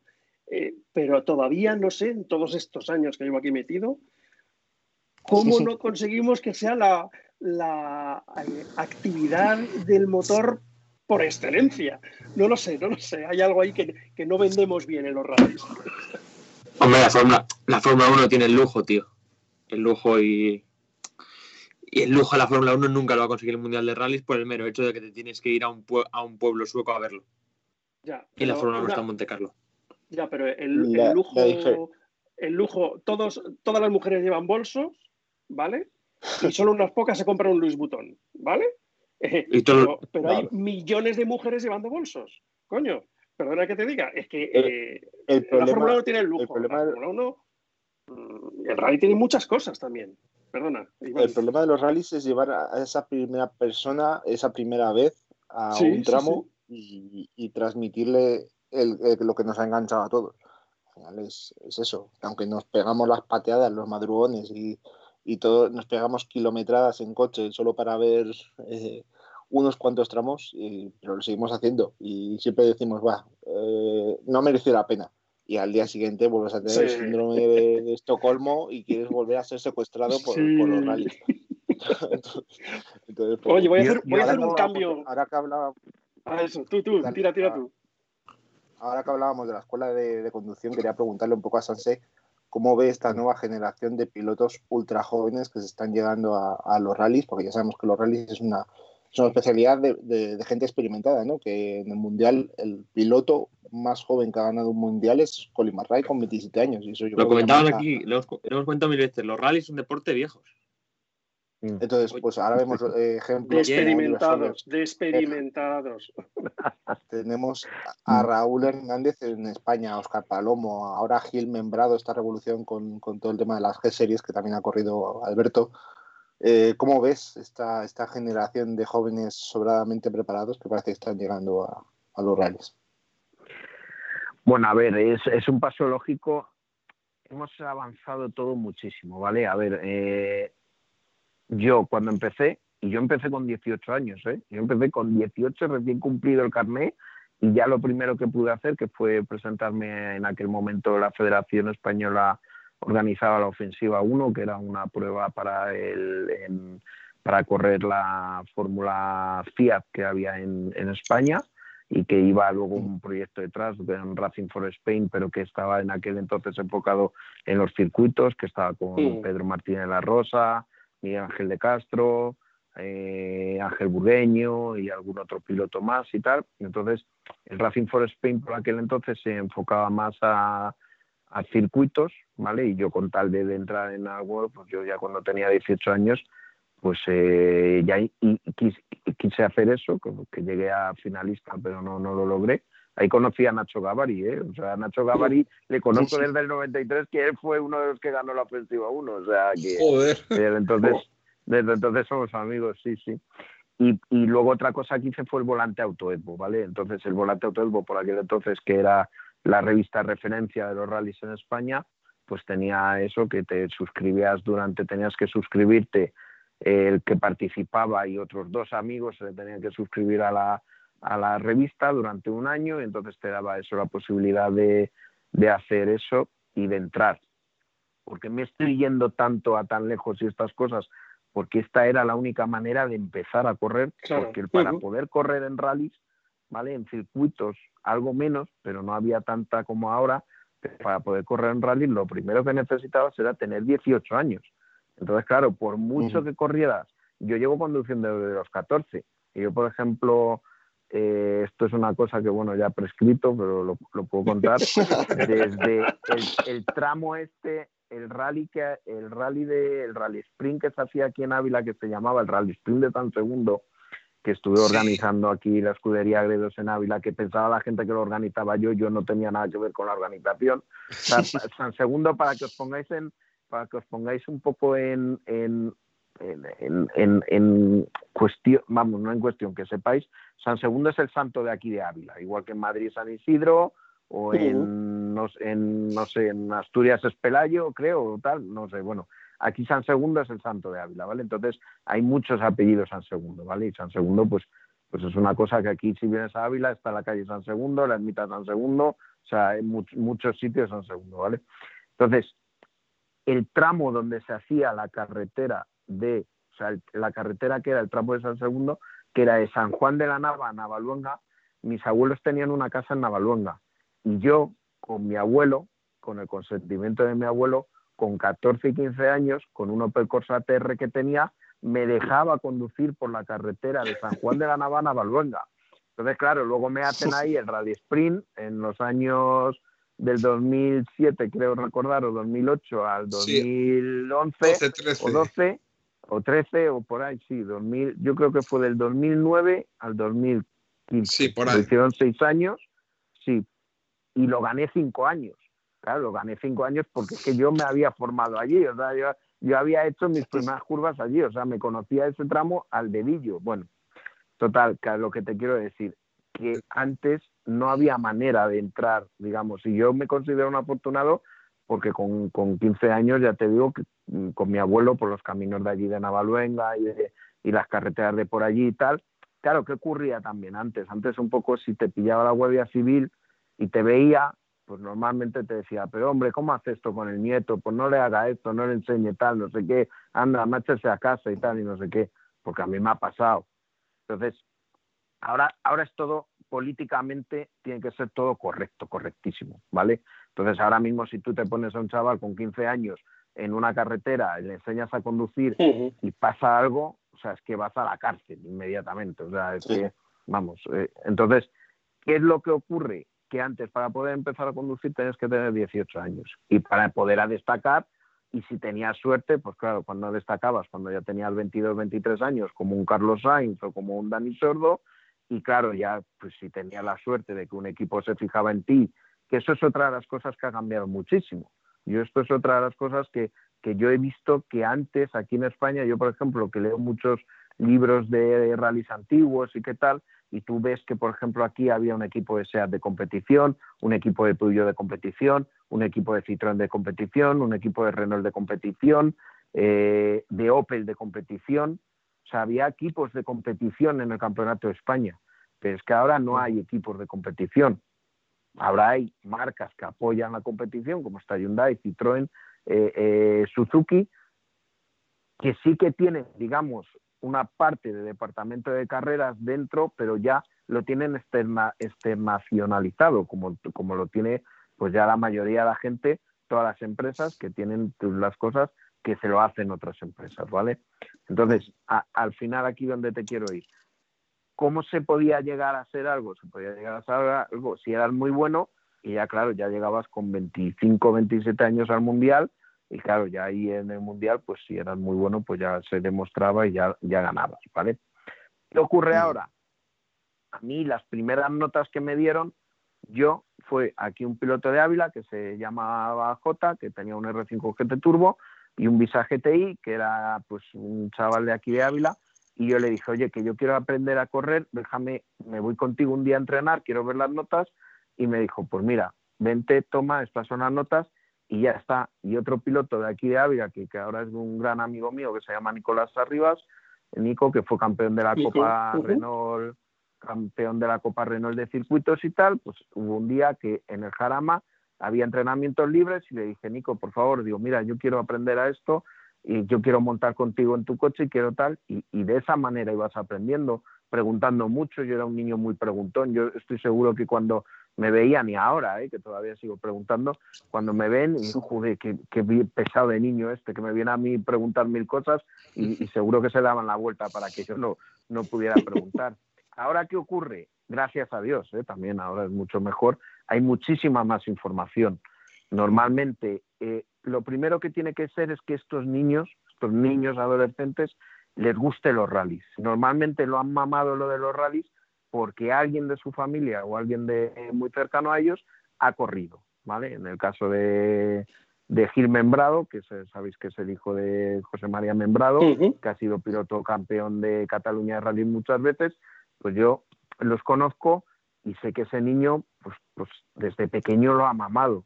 Si encima tiene la facilidad que tiene un padre que ha sido campeón de regional de rallies, que ha sido, que ha corrido campeonatos de España y que conoce la, la logística, digamos, la envergadura y que conoce todo lo de los rallies, pues como lo conoce Robampera con, con Cale Robampera o lo conoce Peter Solberg con Solberg, pues entonces le facilitamos mucho más a que este niño ya pueda entrar a esto, ¿vale? Antes había lo que te digo de las notas, a mí me dieron las notas, toma, estas son las notas, vete a un puerto, y, y yo después de estar con aquel piloto y tal, no sé qué, viendo las notas, cogí mi 205 rally un sábado por la tarde y le dije a Eva, que ya salía conmigo, toma, estas son las notas, vete cantándome lo que, lo que ves, lo que vas diciendo, y yo lo vi viendo en la carretera. Y entonces así es como aprendí a que esta era una 5 más, una 5 menos, una 4 más, una nula, los metros, etcétera. Ahora mismo hay una aplicación en un móvil que tú te lo pones en el volante y que directamente, según giras el volante, te dice la curva. Si es una 10, una 9, una 8, una 7. O sea, es mucho más fácil ahora mismo el que un adolescente pueda llegar a ser a, a correr si realmente tiene el amor y las ganas de correr, que eso es una cosa que no sabe la gente lo sacrificado que es correr rallies. Es muy sacrificado, muchísimo. O sea, la mayoría de la gente, y es muy sacrificado ser aficionado a los rallies.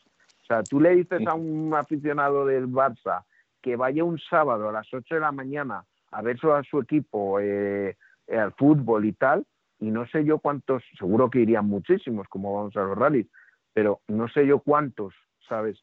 Dirían que no, oye, a las 8 de la mañana voy a ir yo al estadio, que me tengo que levantar a las 5 para llegar al estadio, tal, no sé qué.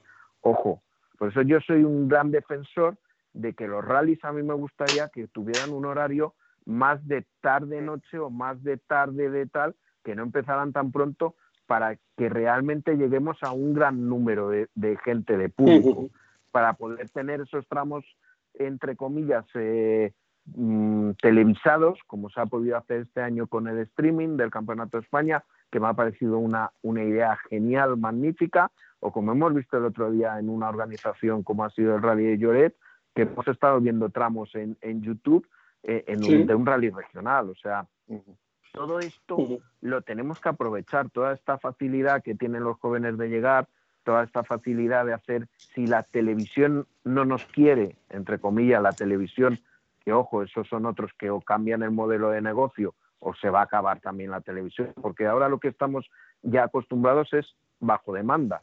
Yo me pongo el Netflix y me veo la serie cuando quiero, como quiero y, y donde quiero y no tengo anuncios y, y no pago, y pago 10 euros, ¿sabes? O sea, es un poco lo que, lo que al final también es eh, lo que nos da esta facilidad de poder hacer, eh, el poder llegar a ese gran público. A mí me gustaría, pues eso, eh, el World Rally Car lo hace bien, entre comillas, a mí me gustaría que lo hiciera mejor, pero el World Rally Car Plus lo, lo tiene bien, pero al final es un dinero al año, son 90 euros, tal. Bueno, sí, al final si haces como en Netflix son 9 euros al mes. O sea, yo creo que es ahí donde tenemos que explotar, donde tenemos que, que desarrollar más para que llegue al gran público los rallies, porque cuando la gente ve los rallies, se queda con los rallies, pero tenemos que llegar a verlo. Y la gente joven tenemos mucha suerte porque ahora también incluso gracias a la federación que se puede correr con 16 años los rallies y traemos una generación, pues Oscar Palomo, eh, Raúl Hernández, eh, eh, Gil Membrado y más chavales que van a salir con 14, 15, 16 años que realmente están sacrificados porque tiene que gustarles esto, ¿eh? que me imagino que también sus padres les dirán, oye, si quieres correr tienes que estudiar y tienes que sacarme buenas notas para que sigas corriendo y tal. O sea, que van a tener que, hay mucho sacrificio para esto, pero yo, o sea, encantado y es lo que, es lo que hay que hacer, abrir la mano, pues para que incluso en los, lo que son los reconocimientos, pues que lo pudieran hacer estos, estos pilotos, con que sea con 16 años, pero que tengan ese permiso especial para hacer los reconocimientos, que es súper difícil lo que hacen. O sea, van, yo lo he visto este año, como Iván Ares, por ejemplo, en el Rally de Madrid de tierra, iba conduciendo con un coche de volante a la derecha, un coche inglés de volante a la derecha, con Palomo a la izquierda, ¿vale? En el asiento, digamos, del conductor que luego va a ir, y Pintor atrás, cogiendo las notas que, que iba diciendo Palomo, o sea, sin ir con, sin él ir conduciendo, o sea, conduciendo otra persona. Y luego siéntate en el coche, conduce tú y hace scratch, como hizo en, el Rally de Madrid. O sea, que, que es súper, lo que os digo, sacrificado y súper difícil. Y ya os digo que si Gil Membrado, Gil Membrado pues será una de las personas que llegue lejos, igual que Palomital, pero claro, necesitamos también que ojalá tuviéramos pues unos sponsors que creo que en ese aspecto también están como no sé si mal aconsejados o, políticamente deberían de ser que haya sponsors que tengan su vinculación, que su matriz, digamos, sea eh, el automóvil y que debería moralmente, yo creo, mm, apoyar el automóvil. O sea, por ponerte un ejemplo, CEPSA, Repsol, eh, BP, aquí en España no patrocinan rallies. No patrocinan nada de rallies, cuando ellos tienen su, producto es las gasolinas y son las gasolinas que usan los coches, ¿sabes? A ver, que yo no quiero dar aquí un este moral de es que Repsol, por ser Repsol, tiene que patrocinar a, a los rallies o a la Fórmula 1 o tal. Bueno, patrocinan las motos porque entienden que su producto, pues para las motos tal, no sé qué.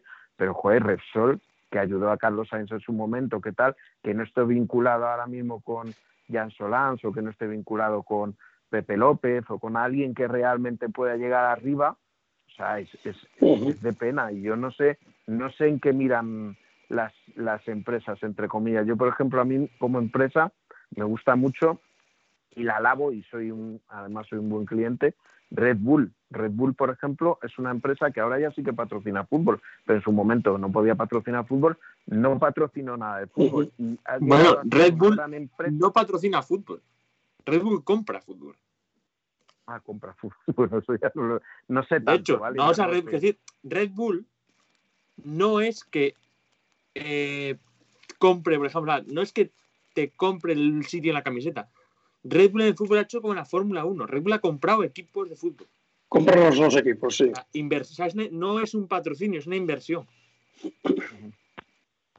O sea, Red Bull hace dinero. Al principio, al principio no, no, no, hicieron nada con el fútbol porque creo que no tenían publicidad. A ver, yo creo que el fútbol, bajo mi punto de vista, no soy nada aficionado al fútbol y aquí no quiero meterme en problemas, pero el, el mayor problema que tienen los demás deportes es la polarización que tiene el fútbol. El fútbol es demasiado, demasiado, eh, eh, eh, coge todo lo que puede, coge todo, sponsors, coge tal, coge todo, todo, todo lo que tal, porque y, es carísimo patrocinar el fútbol. Pero yo alucino un poco con el tema. Yo, por ejemplo, por poner otro, otro, otro ejemplo, ¿vale? Hankook, ¿vale? Patrocinador de todos los campeonatos, no sé cuántos de fútbol de tal, y no me quiero meter con Hankook como marca, pero lo que no entiendo es que el, el usuario de Hankook, que es un, un usuario de coche y que al final su producto va en un coche, pues esté más centrado en patrocinar fútbol, por ejemplo, la Eurocopa o no sé qué tal, no sé lo que patrocinan, que más que un campeonato de unas copas monomarcas que tengan en el campeonato del mundo, bueno, como lo tuvieron o como tal. No sé si, se me entiendéis lo que, lo que os digo. O sea, es, yo veo, por ejemplo, eso, veo que coches, marcas de coches, ah, claro, el, tema de los coches, el tema de los rallies lo tenemos muy complicado, porque ahora está el tema ecológico. Ahora tú vas a pedir sponsors, ya me ha pasado, vas a pedir dinero a una, a una empresa y claro, coches, ecológico, uf, es que yo no es, con esto no lo puedo patrocinar. Seguro que les encantaría, o seguro que podrían, pero no pueden patrocinar coches. ¿Por qué? Porque, porque su mira es más la ecología, eh, medio ambiente, no sé qué. Claro, tenemos como tenemos endemonizado el vehículo, el coche, porque los mismos gobiernos lo han endemonizado y han dicho no es que el coche contamina, es que el coche eh, el coche es perjudicial, es que el coche y luego te viene, el y luego te viene una pandemia en la que el coche es clave para no contagiar. Vaya, un problema. Cosas de- son cosas de estas que, que normalmente cuando tiras piedras contra algo, normalmente luego te hace falta. Claro, Por cierto, por digo, llevamos eh. Una horita y media. Yo creo que es tiempo ya de preguntarle la parte complicada. si ya os he dicho Yo- que yo hablo mucho. Yo le voy a hacer, le voy a hacer dos preguntas rápidas, ¿vale? Estas así de tal. Eh, habla- siguiendo con el tema de los jóvenes. Si te viene un padre de un chaval joven y te dice, oye Alberto, mi chico le gustan los rallies, pero obviamente tiene 12 añitos. ¿Qué puedo hacer para que le empiece a, para que empiece a hacer cosas relacionadas con los coches? Karting, autocross, eSports. ¿Tú qué le recomendarías? A ver, eh, le recomendaría, si su especialidad hacia donde vaya dirigido ese circuito Fórmula 1, karting. Karting porque es ahí donde lo que pasa de los presupuestos de karting eh, creo que son mm, la hostia. O sea, creo que el dinero del karting que se mueve, o sea, yo no he, no he mirado mucho, a ver, sí que es verdad que, que el- mi hijo hizo un- unas pruebas de una cosa de karting y tal, no sé qué, y bueno, pues solamente eso. Pero si yo lo enfocara, si me dijera, no, es que, ¿qué es lo que te gusta? Fórmula 1, karting y, y circuitos, o sea, karting y ya intentar ahí hacer la escalera, que creo que es la lógica, que, que es karting, Fórmula 4, Fórmula 3, Fórmula 2, Fórmula 1, ¿vale? Que creo que ahí está bien, está bien estructurado, pero claro, el dineral que hace falta meter ahí para poder llegar a la Fórmula 1, pues no lo quiero. No, Sí, no, pero no lo vamos sé. a ver. No, no te estoy preguntando tanto como es que quiero que mi hijo sea campeón del mundo, ¿vale? Sino, no, es que quiero que mi hijo vaya aprendiendo para que cuando llegue el momento, pues a lo mejor lo que le gusta son los, los rallies. Es decir, tenemos ejemplos como Lapi. eh, Lapi en, en Finlandia fue campeón de karting. Eh, y lo que quería era correr rallies y se pasó a los rallies. Eh, hay otros que han empezado por el autocross y ahora están las grandes modas estas de pues, los eSport, de tal. Tú ahora mismo te A ver, a mí preguntan y ¿qué les dices? A mí me. eh, yo sé que esto, a ver cómo lo digo políticamente correcto, no podemos No, no, comparar. y políticamente incorrecto, dilo. No podemos, ya, pero yo tengo que ser políticamente correcto. Ah, vale. A ver, eh, no podemos comparar, por muy bueno que sea y mucho que se asemeje el eSport a lo, a lo real, ¿vale? O sea, y creo que ahora con esta época del confinamiento se ha podido ver. Yo me compré un volante, compré la Play, porque como no podíamos hacer nada más y tal. Y bueno, pues, pues también por mi hijo, porque oye, también me lo estaba ya pidiendo y ya dije, pues mira, si, si ahora vamos a estar unos meses aquí encerrados en casa, pues va a ser lo mejor. Y yo he Pues jugado, te vaya ¿eh? He jugado a probando. la Play y tal, y, pero a, a ver, yo, lo real es lo real, y lo real es la vida real. O sea, aquí es, es lo, por mucho que el eSport lo hayan desarrollado, para mí creo que no es, no, no va a llegar, el eSport te puede ayudar en reflejos o te puede ayudar en, en, en temas de reflejos, yo creo que es lo que más te puede ayudar, pero yo, ah, yo creo que ahora los mismo hay pilotos- un tema Los pilotos de circuitos dicen que sí que, por ejemplo, iRacing, que es el mejor de circuitos, sí que se está acercando un poco, se está poquito a poco acercando. Pero es que en rallies hay demasiado a simular para que funcione. Pues es que hay una es que hay cosa, demasiadas eh, eh, cosas. pero es que hay una cosa que no te va a poder igualar y no lo sé. Me imagino que los simuladores que tienen de Fórmula 1 los equipos quizás sí, pero es que hay una cosa que no te podrá nunca igualar un, un simulador que es la inercia, la gravedad que tú llevas dentro del coche. O sea, por mucho que el volante Sí, ponga Alex duro, Palou, por que mucho está que el- indicar, dice que ya él coge el simulador y que, aunque esté pero que ya el, el giro del coche y demás, que ya empieza a parecerse. O sea, que ya te Mm. sales si no frenas como frenarías en la vida sea, que poco a poco sí que se van consiguiendo cosas. Y luego, claro, luego esto es, luego si ya quieres hacer inercia y demás, meter dinero. Si te gastas 10 millones de euros en un simulador, pues seguramente consigues Pero bastante. Estás ¿no? confundiendo esports con, con simuladores ya semiprofesionales. Es que no, Claro, no- claro. no- no pero lo haces en casa. Al final, para contestarte la pregunta, a ver, yo, yo lo que haría es, para, para ser buen, digamos, con 12 años, para empezar tal, yo con 12 años, si puedo, karting, ¿vale? Para que sea karting, y autocross, pero autocross con, con hay una categoría ahora con los carcross eh, junior, ¿vale? En el Campeonato de España, que por ejemplo creo que también eso, eso lo ha hecho Oscar Palomos, lo ha hecho también Tony Herrería, creo que se llama Tony Herrerías también, eh. Pepe Arqué, el hijo de Josep Arqué, que también Sí. fue piloto de los años eh, 80 de rallies y tal.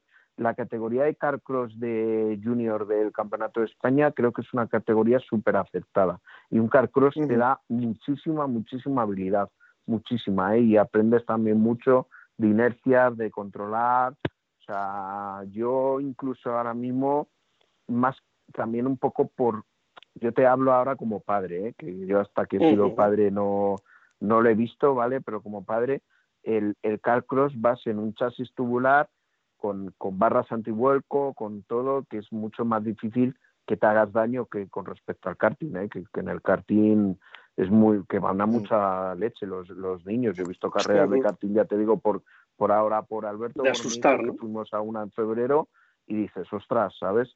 Y yo creo que, a ver, a mí el carcross me gusta mucho como escuela, me gusta mucho como tal. Aprendes en, en circuitos, aprendes en tierra, que es eh, una, una es deslizante. Yo el carcross junior lo veo lo veo muy bien, ¿eh? Para como base, como formación y tal. Y luego que quiera seguir, que luego ya quiera seguir aprendiendo, pues ya enseguida de los 12, 12, 13 años y en- está haciendo ya algo de carreras, algo de, de carcross, tal, si más va enfocado hacia rally, algo de carcross y tal. Y ya luego enseguida que si a los 15, 16 ya puedes empezar en algún rally sprint que te dejan, que, que ya vas de tal, no sé qué, yo creo que por ahí es la formación para, para, para ir ahora mismo de, de piloto. Y an- antes no existía, antes con, con 18 años es lo que te digo, tenías que empezar a correr rally. No podías empezar con 16 Ujú. en circuitos, pero no, pero no rally. Además, además que la FIA ha tendido ya puentes con, con el tema del carcross, que al final es una disciplina que aquí en, en el norte de España, por ejemplo, sí que tiene bastante, bastante, hay muchos apuntados y demás, hay mucho, mucha tradición de carcross. Eh, pero, por ejemplo, después por Europa era más difícil. Sí que en, en países escandinavos sí que es bastante tradicional. Por ejemplo, Oliver Solver empezó en, en carcross y demás Ujú. y ahora la, la FIA está tendiendo un poco los puentes para que los jóvenes con menos de 18 años que empiecen a despuntar en carcross o en pruebas de autocross en sus países, pues puedan hacer un salto internacional y hacer una especie de mundial tipo karting que se hace, pues eso, que tiene categorías de- eh, inferiores, por así decirlo, para pillar a los, a los jóvenes que, que más despunten. Entonces, pues bueno, yo creo que, como bien dices, el carcross sería un- un- una buena forma de- de empezar. A mí me gusta, ya te digo que a mí me gusta y creo que es acertado. Y vamos, Pepe López empezó con Carcross, eh, ahora Oscar Palomo, eh, este chico que te digo también, Tony Herrerías de Dios, que también eh, le- en el Rally en Madrid coincidimos que también allí en Mavisa él corría con un 206 del, del volante rack de, de Cataluña y tal. Y ya te digo que yo creo que, que el Carcross da unas manos muy buenas para luego los rallies. Creo que Gil Membrado también ha hecho algo de carcross. ¿eh?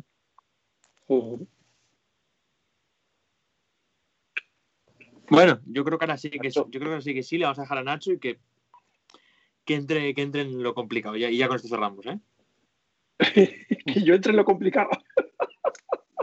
no, yo le dejo a Iván que, que haga su pregunta, que es una pregunta que nos está resultando muy interesante cada vez que la hacemos. Ah, Bueno, a ver. Eh, la, la, pregunta que le hacemos a todos, que se le hicimos en el último programa a Pepasas también, se la hemos hecho a, a Cohete, a, a, Neil, es ¿qué coche histórico de, de, los rallies te gustaría pilotar por una vez? Eh, ¿Cuál es tu, tu, sueño húmedo de cuatro ruedas que en esto de los rallies que, que por lo menos te gustaría una vez catar? Eh, ostras, me gustan mucho los antiguos, te digo la verdad, me gustan mucho los antiguos, pero... Pero solo te dejan uno, ¿eh? Tienes que pensártelo bien. Vale cualquier época, vale cualquier época. El Evo no vale. No, no. A ver, Y le voy a la yo, es que, es que, a ver, si me dejaran de elegir, si me dejaran elegir, yo ahora mismo preferiría montarme en un World Rally Car moderno. O sea, un World Rally Car moderno, un Hyundai y un Yaris, o sea, tiene que ser, o sea, y entenderlo, o sea, que te dejaran montarlo, no decir montar y tal, sino que te dieran un día de test y decir, no, con un ingeniero y te dijera, no, es que aquí levantas y esto es fondo, esto es fondo, esto es fondo, esto es fondo, porque los ves y porque tal, y, que, y échale, la, échale las narices que si te sales no pasa nada, ¿qué tal? Ostras, yo más... Cuesta, porque, a ver, cuesta adaptarse mucho a esos trastos, ¿eh? Se, se le vio a ¿Eh? Tideman, por ejemplo, que se le dio, por ejemplo, a Tideman que son coches que tienen tal paso por curva que. Tideman hizo dos carreras y no se adaptó. Y es que se vio que no se adaptaba porque necesitas un rodaje larguísimo, pero por eso, pero porque van ya, porque son coches que te permiten ir a tal límite que tienes que adaptarte a ellos, pero no con una sesión de test, con, con una temporada entera casi. O sea, Bueno, fíjate estoy- que la pregunta, me, con la pregunta me has hecho que qué coche de, de Claro, época, claro. y, o sea, y amo, amo todas las épocas. O sea, te juro que, que he visto vídeos de los años finales de los eh, se- 70, 80, 90. O sea, a mí como grupo B, el que más me impresionó, tenía 10 años y era el que más me... El, que- y era también la explosión de Carlos Sainz. Y yo siempre he sido un... Carlos Sainz para mí ha sido mi, mi ídolo y mi dios y tal, y yo el Maxi Turbo, aquel del 86 que le veía en el Rally Baleo, que iba con mi padre, con mi tío, que yo llevaba, que tenía 10 años, 11 años, y que me llevaba y tal, o sea, para mí fue el grupo B que me, que me marcó, porque se lo he visto en directo, es verdad que también vi el Ford RS200 y el Lancia F37, y luego ya con los años, más adelante ya, cuando he ido viendo, pues he visto el Lancia Delta S4, he visto el Audi 4 y tal, pero es que me molan, me molan, pero es que para montarme, os- os- os- fíjate lo que te voy a decir, ¿eh? o sea, quizás, quizás en el paso, en lo que es la aceleración del grupo B, no lo, no lo tienen ni los World Rally Car de ahora, o sea, que él, como se veía cómo se comía la recta el grupo B, tal, pero es que como luego tenía que Sí, es que- tanto para tomar la, la curva, ¿vale? Lo mismo, fíjate a lo que te voy a comparar, lo mismo el Evo 10 R4 que llevaba yo hace tres años, lo mismo tomaba las curvas a la misma velocidad de prisa que las pasaba el grupo B. Grupo No, es explico. que yo creo que un 200, un 208 de estos nuevos, el tricilíndrico, probablemente sea más rápido que un Audi 4 S1. No lo sé, Bueno. pero ahí es lo que, fíjate, eh, no lo sé, pero, pero sí que, o sea, sí que te aseguro que un R5, que un R5 Sí, un es más R5 de rápido sobra, que un además. grupo B, incluso Pero es fíjate, que, es que diría, los R5 te ahora diría mismo que un- se están metiendo en los World Rally Car nuevos, ya. Casi. Claro, exactamente. O sea, te diría que un R5, te iba a decir, fíjate que un R5 iba a ser ya más rápido que un Subaru World Rally Car, que un Focus World Rally Car, Claro, de cuando Rally lo llevaba está ¿eh? Marco Martin, de Colin Marrae, de Carlos Sainz. O sea, fíjate, estos, estos R5 son más rápidos. Por eso, si me dieran la oportunidad de montarme en algo que sé que no tal, o sea, un Yaris, y mira que el Yaris al principio físicamente cuando lo vi, lo vi en Córcega del 2017, creo, en Córcega del 2017, que tuve la suerte de ir a ver ese rally, y, y lo vi por primera vez y no me pareció, hostia, lo vi demasiado, ya demasiado, o sea, de decir, joder, ya se han pasado alerones, ya se han pasado de primeras eran feos. Sí, sí, en plan de decir, joder. Pero hubo una cosa, fíjate lo que te voy a contar, en uno de los tramos de enlace, yendo a- el último día a, los tramos que íbamos, entonces eh, ellos hacían un tramo que, que coincidía yo para ir yo al segundo tramo del domingo, yo no iba al primero, iba al segundo porque ya había visto una zona y tal que no sé qué, que luego me permitía ir a otro, ya sabes, como un poco Nacho por nuestra amistad, como lo sabemos, tenemos la, Sí. vemos los, los diez primeros, nos vamos corriendo a otro tramo, nos vamos y tal.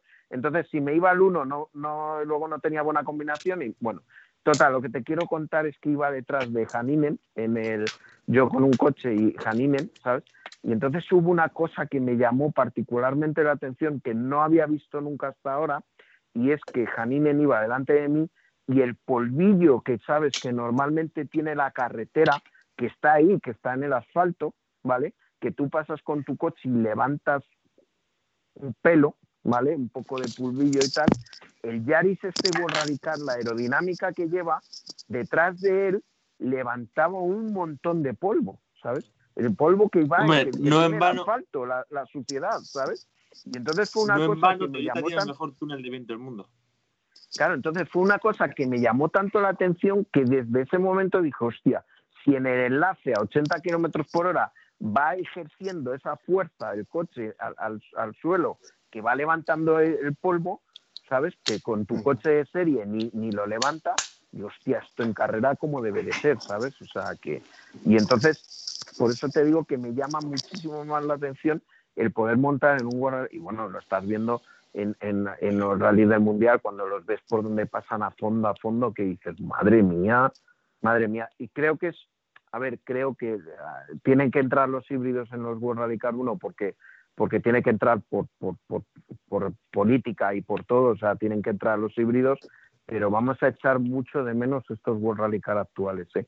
muchos tanto que Sí, vamos sí. a añorar como ahora añoramos los grupo B de que nos parecían la leche dentro de 20 años, yo creo que estos World Rally Car ahora actuales, estos tres últimos años, 2004 últimos años, los vamos a añorar porque creo que es lo más que ha llegado a, a los rallies.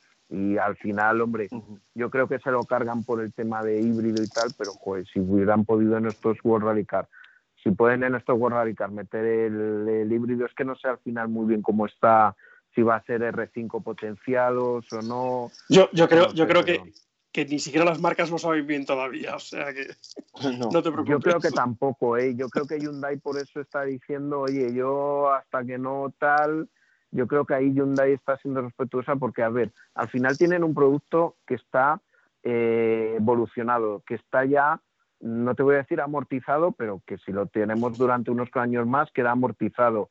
Eh, unas carrocerías que ahora mismo, pues prácticamente sí que son las actuales de los modelos que ellos venden, el Fiesta, el Yaris, que bueno, le han hecho cuatro cuatro cosas que le han cambiado, pero bueno, que lo podrían cambiar y tal.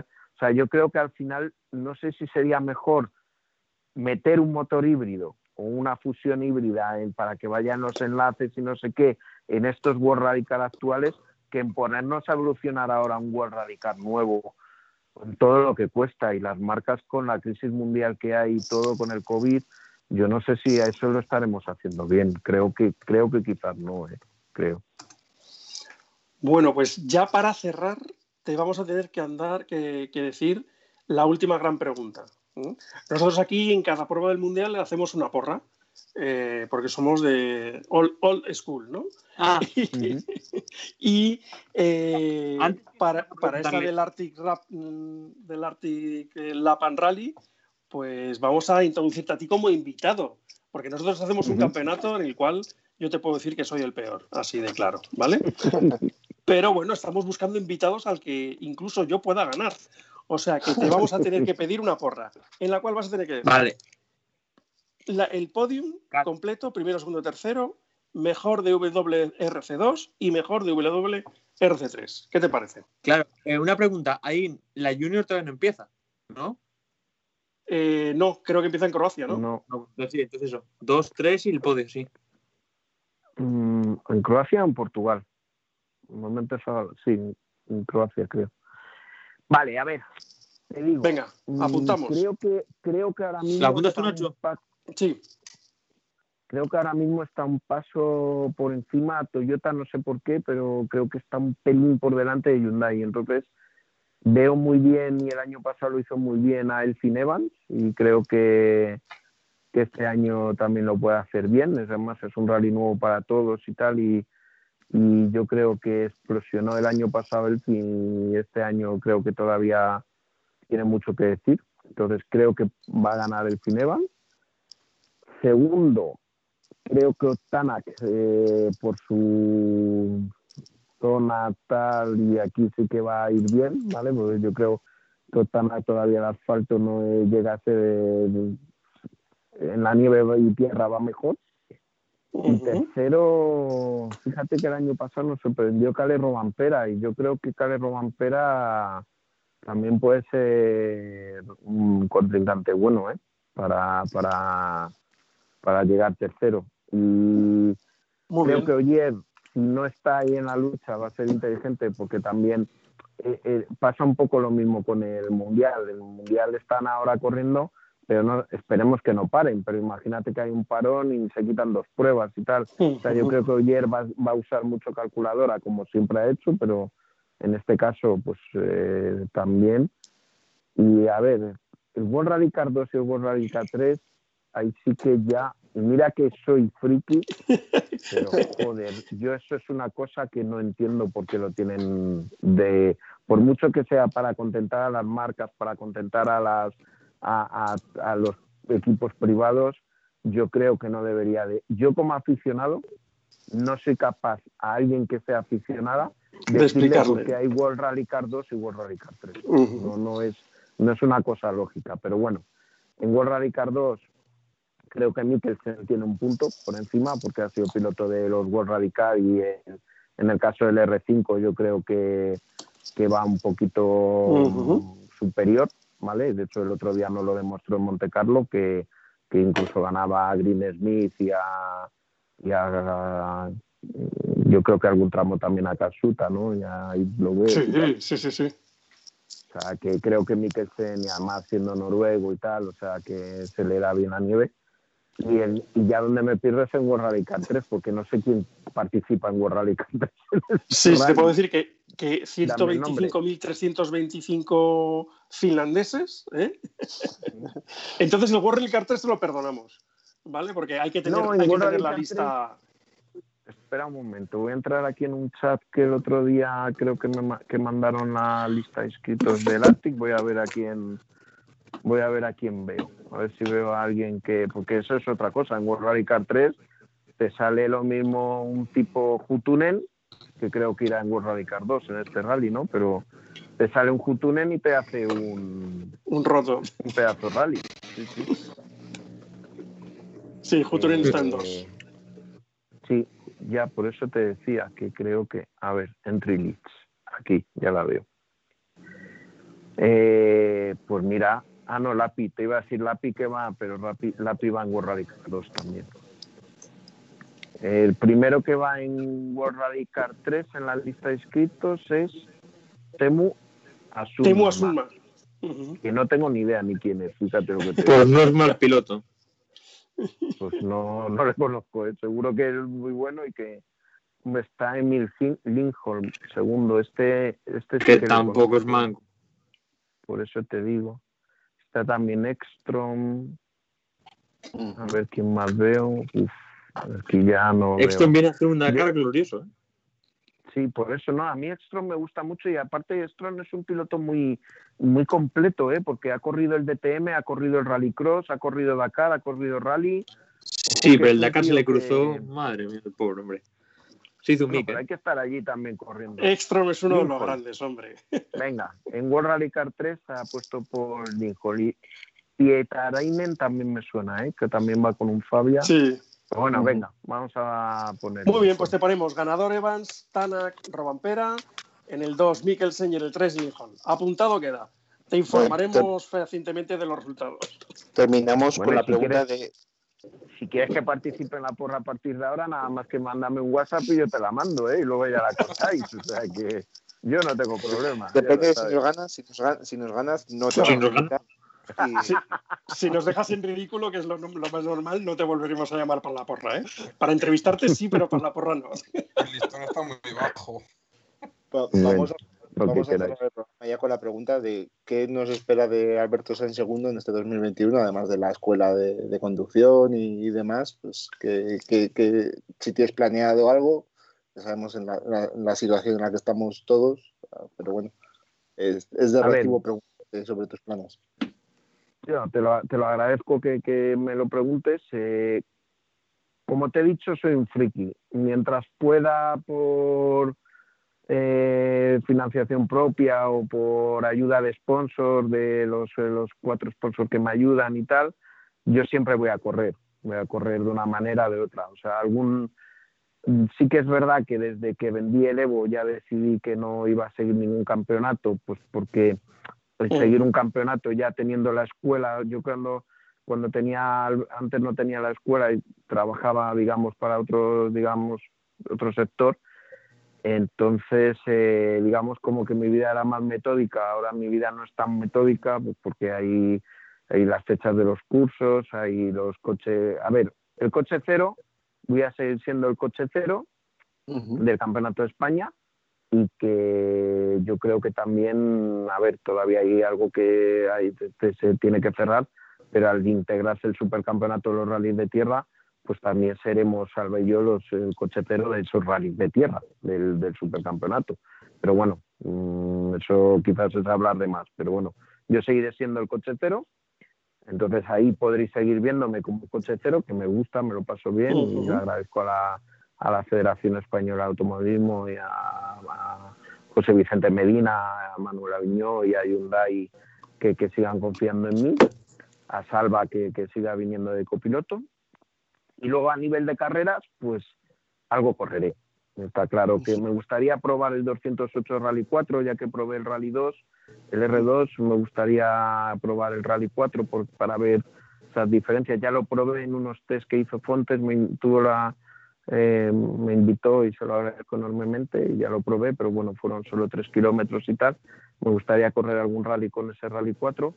Y bueno, pues ya que como piloto amateur los precios que hay de los R5 son difíciles de llegar, ¿sabes? Pues al final me quedo más con los N5, que creo que es un producto que RMC ha sabido también eh, sacar mucho provecho y que es un precio que, que, ya te digo, como amateur yo lo puedo pagar y, me gustaría hacer algún rally con, con, un N5 y algún rally con, con un 208 Rally 4 para probarlo.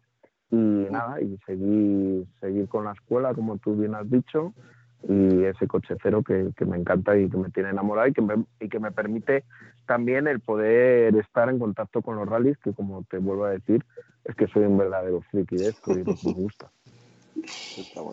Bueno, Sanse, nada, nada más nos queda despedirte, decir que se han portado bien, que no han querido preguntar nada por el tema de la Federación de, de Castilla, de Castilla y León, sí. Al final se, han Yo es que creo, un resumen rápido. Bueno, la, Federación de Castilla y León fue un proyecto que yo sí que es verdad que me hubiera gustado entrar, eh, poder ejercer de presidente, poder dar un cambio, un cambio de cosas en Castilla y León, pues me hubiera gustado buscar jóvenes pilotos que con vehículos modernos, pues tipo como Copa Suzuki, Copa Dacia, poder luego impulsar. Y me hubiera gustado dar un cambio un poco a esto, profesionalizarlo y hacer pues eh, que haya más automovilismo en Castilla y León. Pero bueno, eso como sabéis, eh, no al final el ser presidente depende de muchas personas, de varios estamentos y bueno, pues por lo que sea mi, mi proyecto no funcionó y bueno, pues ya veremos a que dentro de cuatro años volverá, o tres años y medio, volverá a haber elecciones y no lo sé si dentro de tres años y medio tendré las ganas como tenía ahora de, de poder entrar en ese tema de política, pero ahora sí me hubiera gustado. Yo creo que esto como con el tiempo, yo cuando tenía 20 años solo me centraba en ser piloto y quería ser piloto, y luego cuando vas creciendo y ves que ya tu faceta de piloto se va acabando, pues sí que es verdad que, que me gustaría seguir vinculado con el automovilismo, pues yo no sé si de esta manera de en plan política o tal, pero sí que me gustaría que lo que yo sé del automovilismo no se perdiera y entonces poderlo desarrollar en otras facetas y creo que la faceta de, presidente de una federación autonómica creo que, era buena y creo que puede aportar mucho, pero bueno, no es lo que, lo que al final la gente decidió y vio y bueno, pues ya, ya veremos más adelante. Eso es un poco el resumen. Hombre, si en Castilla y León no te ah. quieren, intentando en Madrid. Yo te no, pero mira, o si no, que si no, un asalto al poder así a, a las bravas. No, sí, a, la española de cabeza, no. No, a ver, pero, creo que por... Aquí en Madrid también es un, un- un piloto muy conocido, muy querido, ha estado corriendo varios años el regional. Mm, lo puede también intentar. Bueno, creo que, a ver, en Madrid después de que falleciera Chapi, Sí. pues eh, hizo elecciones y salió Alberto Sánchez. Alberto Sánchez eh, yo lo conozco por organizador y por piloto. Creo que es un poco la faceta también, incluso ha sido político de, de allí, de un ayuntamiento de, en Collado Villalba. Creo Sí. que él sabe, él, él conoce la parte política y conoce la parte también deportiva. Y bueno, yo creo que al final, por lo que pude ver el año pasado, que como todo es mejorable, pero sobre todo yo lo que mido es las federaciones, lo que han hecho post pandemia. O sea, hasta antes de la pandemia, por mucho que hubieras hecho muy bien, pero cuando ha venido esta pandemia, ¿qué es lo que se ha hecho después? Y aquí en Castilla y León creo que se ha hecho una carrera después de la pandemia, o sea, no ha habido ninguna carrera más. Por lo menos en Madrid sí que se han sacado rally sprint, subidas, rallies o, o rallies de, aunque sea del Campeonato de España, pero bueno, o sea que y, y ahora en el 6 de marzo hay un rally sprint. Eso te voy a decir, que el 20 6 de marzo empezamos. Sí, Sí, el 6 de marzo hay un rally sprint, el 20 de marzo hay creo que, que un rally, Sí. un rally sprint de asfalto, o sea, que por lo menos hay cosas. Aquí en, aquí en Castilla y León no hay nada. Entonces, al final, a ver, ojalá que, que todo en Madrid se haga bien y se desarrolle y tal. Y a ver, tampoco seamos malos, ojalá que aquí en Castilla y León también se haya carreras y tal, pero al final al final las federaciones que están trabajando duro, se ve las que están trabajando duro para que debido a la pandemia pues, siga habiendo carreras y bueno, pues en este caso la Federación de Castilla y León pues no ha, no ha habido carreras prácticamente desde que desde marzo del año pasado, entonces eso es una asignatura que aquí esta federación actual tienen que, que empezar a hacer, porque vamos, si no, puede ser que estén cuatro años sin carrera, pero bueno, eso ya. Claro, aquí, aquí Aleja- aquí Alejandro ha dicho que, que- que hemos querido ser buenos. Lo que no saben nuestros oyentes es que son casi las diez y media de la noche. No, de hecho, el programa no va a salir mañana, va a salir pasado porque yo ahora me voy a cenar y a dormir. O sea, y que queremos, tanto. que queremos dejar temas por tratar con Alberto para tenerlo otra, otra vez este año y poder mantener otra charla así como la que hemos tenido este, este rato. Bueno, de todas maneras, si ves que en alguna vez está me he extendido mucho, tenéis permiso para Ah. poder cortar y sin Ah, problema. no, no jodas, No, no, de aquí, no, no, no. al revés. Ya he dicho que yo hablo mucho. Yo, Nuestros yo hablo suscriptores, mucho nuestros suscriptores están acostumbrados, ¿eh? Tranquilo. Sí, sí. Yo Hablamos hablo tanto como mucho tú, y como me gusta tanto hablar de coches, de rally, y normalmente no es una cosa de la que estoy todo el día hablando, ¿sabes? Pues porque del, del día a día, tampoco el entorno que estoy, pues sí, hombre, con Eva hablo de rallies y de carreras y tal, pero al final ella tiene su trabajo, tenemos un niño, yo tengo también mis cosas con, con la escuela y tal, entonces al final no, no tengo un grupo de amigos con el que hablo de rallies y tal, sí, grupos de WhatsApp y eso, pero bueno, al final ahora como hay poca actividad deportiva, pues... pues Es no que creo que nuestra- rallies. Nuestra próxima invitada va a ser Eva y que nos cuente en qué nos has mentido y en qué no. Una, una Bueno. confidencia, una confidencia. Tú eres de, Eva, de Evans y Eva de quién es? ¿Sois del mismo piloto o...? Eva, no, no, Oyer, Oyer sí que Eres una mujer inteligente. De Sí, Oyer. Oyer, Oyer sí que le parece, ¿sabes? Que pierda otro. Es muy, es muy buen piloto, Oyer, la verdad es que es muy buen piloto, pero a mí me gusta, a ver, me gustaría que si Evans ahora ganara y tal y pudiera haber un poco más de pelea por el campeonato como hubo el año pasado, que creo que fue un campeonato muy interesante, pues, pues sobre todo porque que, que no digo que no tengan que ganar los mismos, o sea, si tiene que ganar, que gana. Al final gana el mejor, ¿sabes? O sea, es lo que te quiero A mí decir. con que, a mí con Sí que que- no gane Newville hago el año. ¿eh? Yo- A ver, yo soy de los que opino, yo soy de los que opino, y esto también, a ver, esto políticamente incorrecto y tal, yo creo que Newville, ojo que puede ser que sea su último año de oportunidades, ¿eh? Porque creo, ¿eh? Porque al final ha sido un piloto muy bueno y ha ganado No, no, si poco a poco, si poco a poco os vais subiendo a mi barco, sí, ya lo sé. Sí, sí, lo, que lo sé. Sí, lo sé. pero Neuville, a ver, eh, todos los años que lleva con Hyundai, con el equipo, con siendo primer piloto y tal, mm, yo creo que una de las cosas un poco de, entre comillas, ese nerviosismo que incluso él debe de tener ya porque ve que no llega, que no llega, es, eh, es este cambio de copiloto ahí última hora, tal, no sé, esas cosas como que te dan ahí un poco a entender que es verdad es un poco como Irbonen, ¿sabes? Cuando Irbonen no era Mm. capaz de ganar a Loe, a Loef, a Loef, a Loef, que a Newville le ha salido ayer y ganar a Oyer es muy difícil. Pero No, a- bueno, a Tanak tampoco consiguió. ganar. Quiero decir, ¿Eh? el, año que se, pues, el año que se abrió la ventana de oportunidad tampoco lo conseguiste.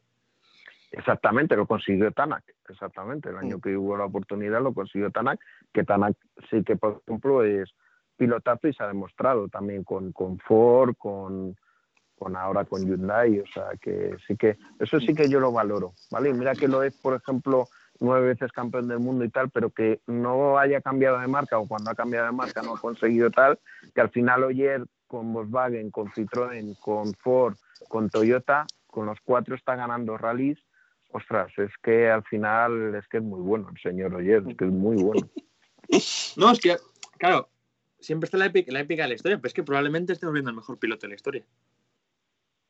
En directo. Sí, sí, sí, es que esto de las historias es que claro, y no, y menganito y fulanito y tal, pero desde luego sí que, sí que por lo menos va a ser un piloto que nos va- ha demostrado, como un poco también nos demostraban antes Carlos Sainz o Cancunen o, o mm, Roll o Valdegar, estos pilotos que se montaban en varios coches y eran capaces de ganar con todos los coches. O sea, Ah, pero es que ahora mismo el único, o sea, es que Sainz tiene dos mundiales, Oyer tiene siete.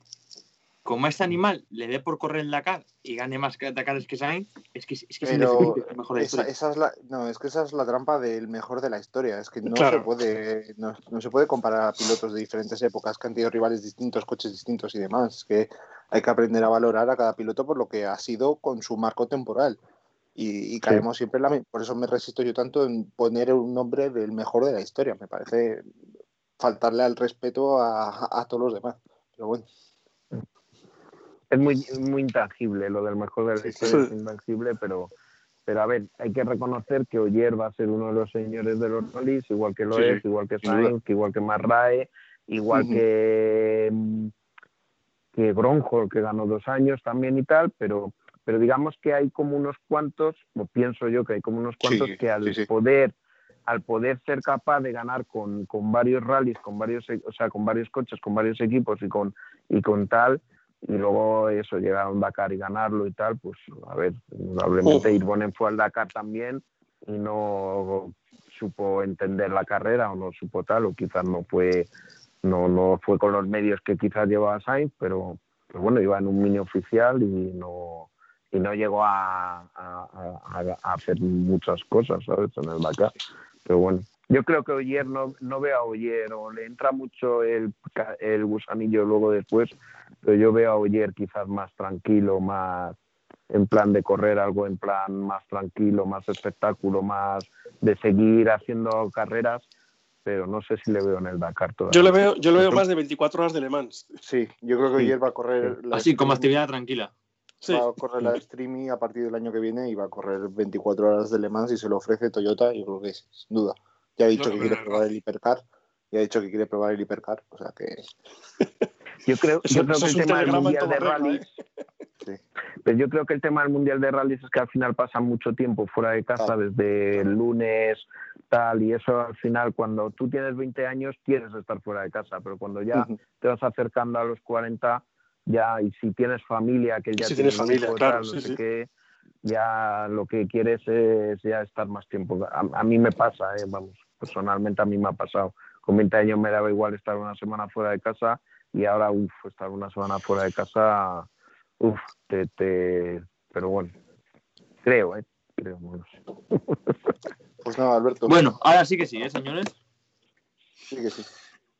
A Jansen a despedirle y, de- y desearle mucha suerte para, para lo que venga esta temporada, aparte de que le veremos de coche cero, pues a lo que, lo que le vaya saliendo.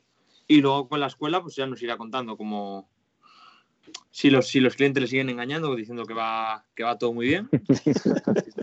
Nada, a ver si tenéis la oportunidad alguno de poder venir y así también lo conocéis, lo veis y así también me dais vuestra opinión también. Seguro que lo intentamos, Alberto, seguro. Yo tengo esa invitación pendiente y lo sabes, ¿eh, Alberto. O sea que. A ver Lo si me sé, lo sé. ¿Cuándo un programa en directo en la escuela? Un directo. Estaría bien Bueno. también, estaría bien, si se puede. Un abrazo, un abrazo para a todos escuela- y gracias por tenerme aquí. Nada, a ti por Bueno, un abrazo, Sanse. Un abrazo, un abrazo a vosotros, ha sido un placer, como siempre, Alberto. Y al resto, chicos, pues lo de siempre. Os espero la semanita que viene porque vuelven los rallies, vuelve el Arctic, vuelve el Mundial y habrá que hacer previa aquí. Así que os espero a, a todos, a los que estéis al, al otro lado de la pantalla también. Nada más, un saludo a todos. Adiós. Adiós.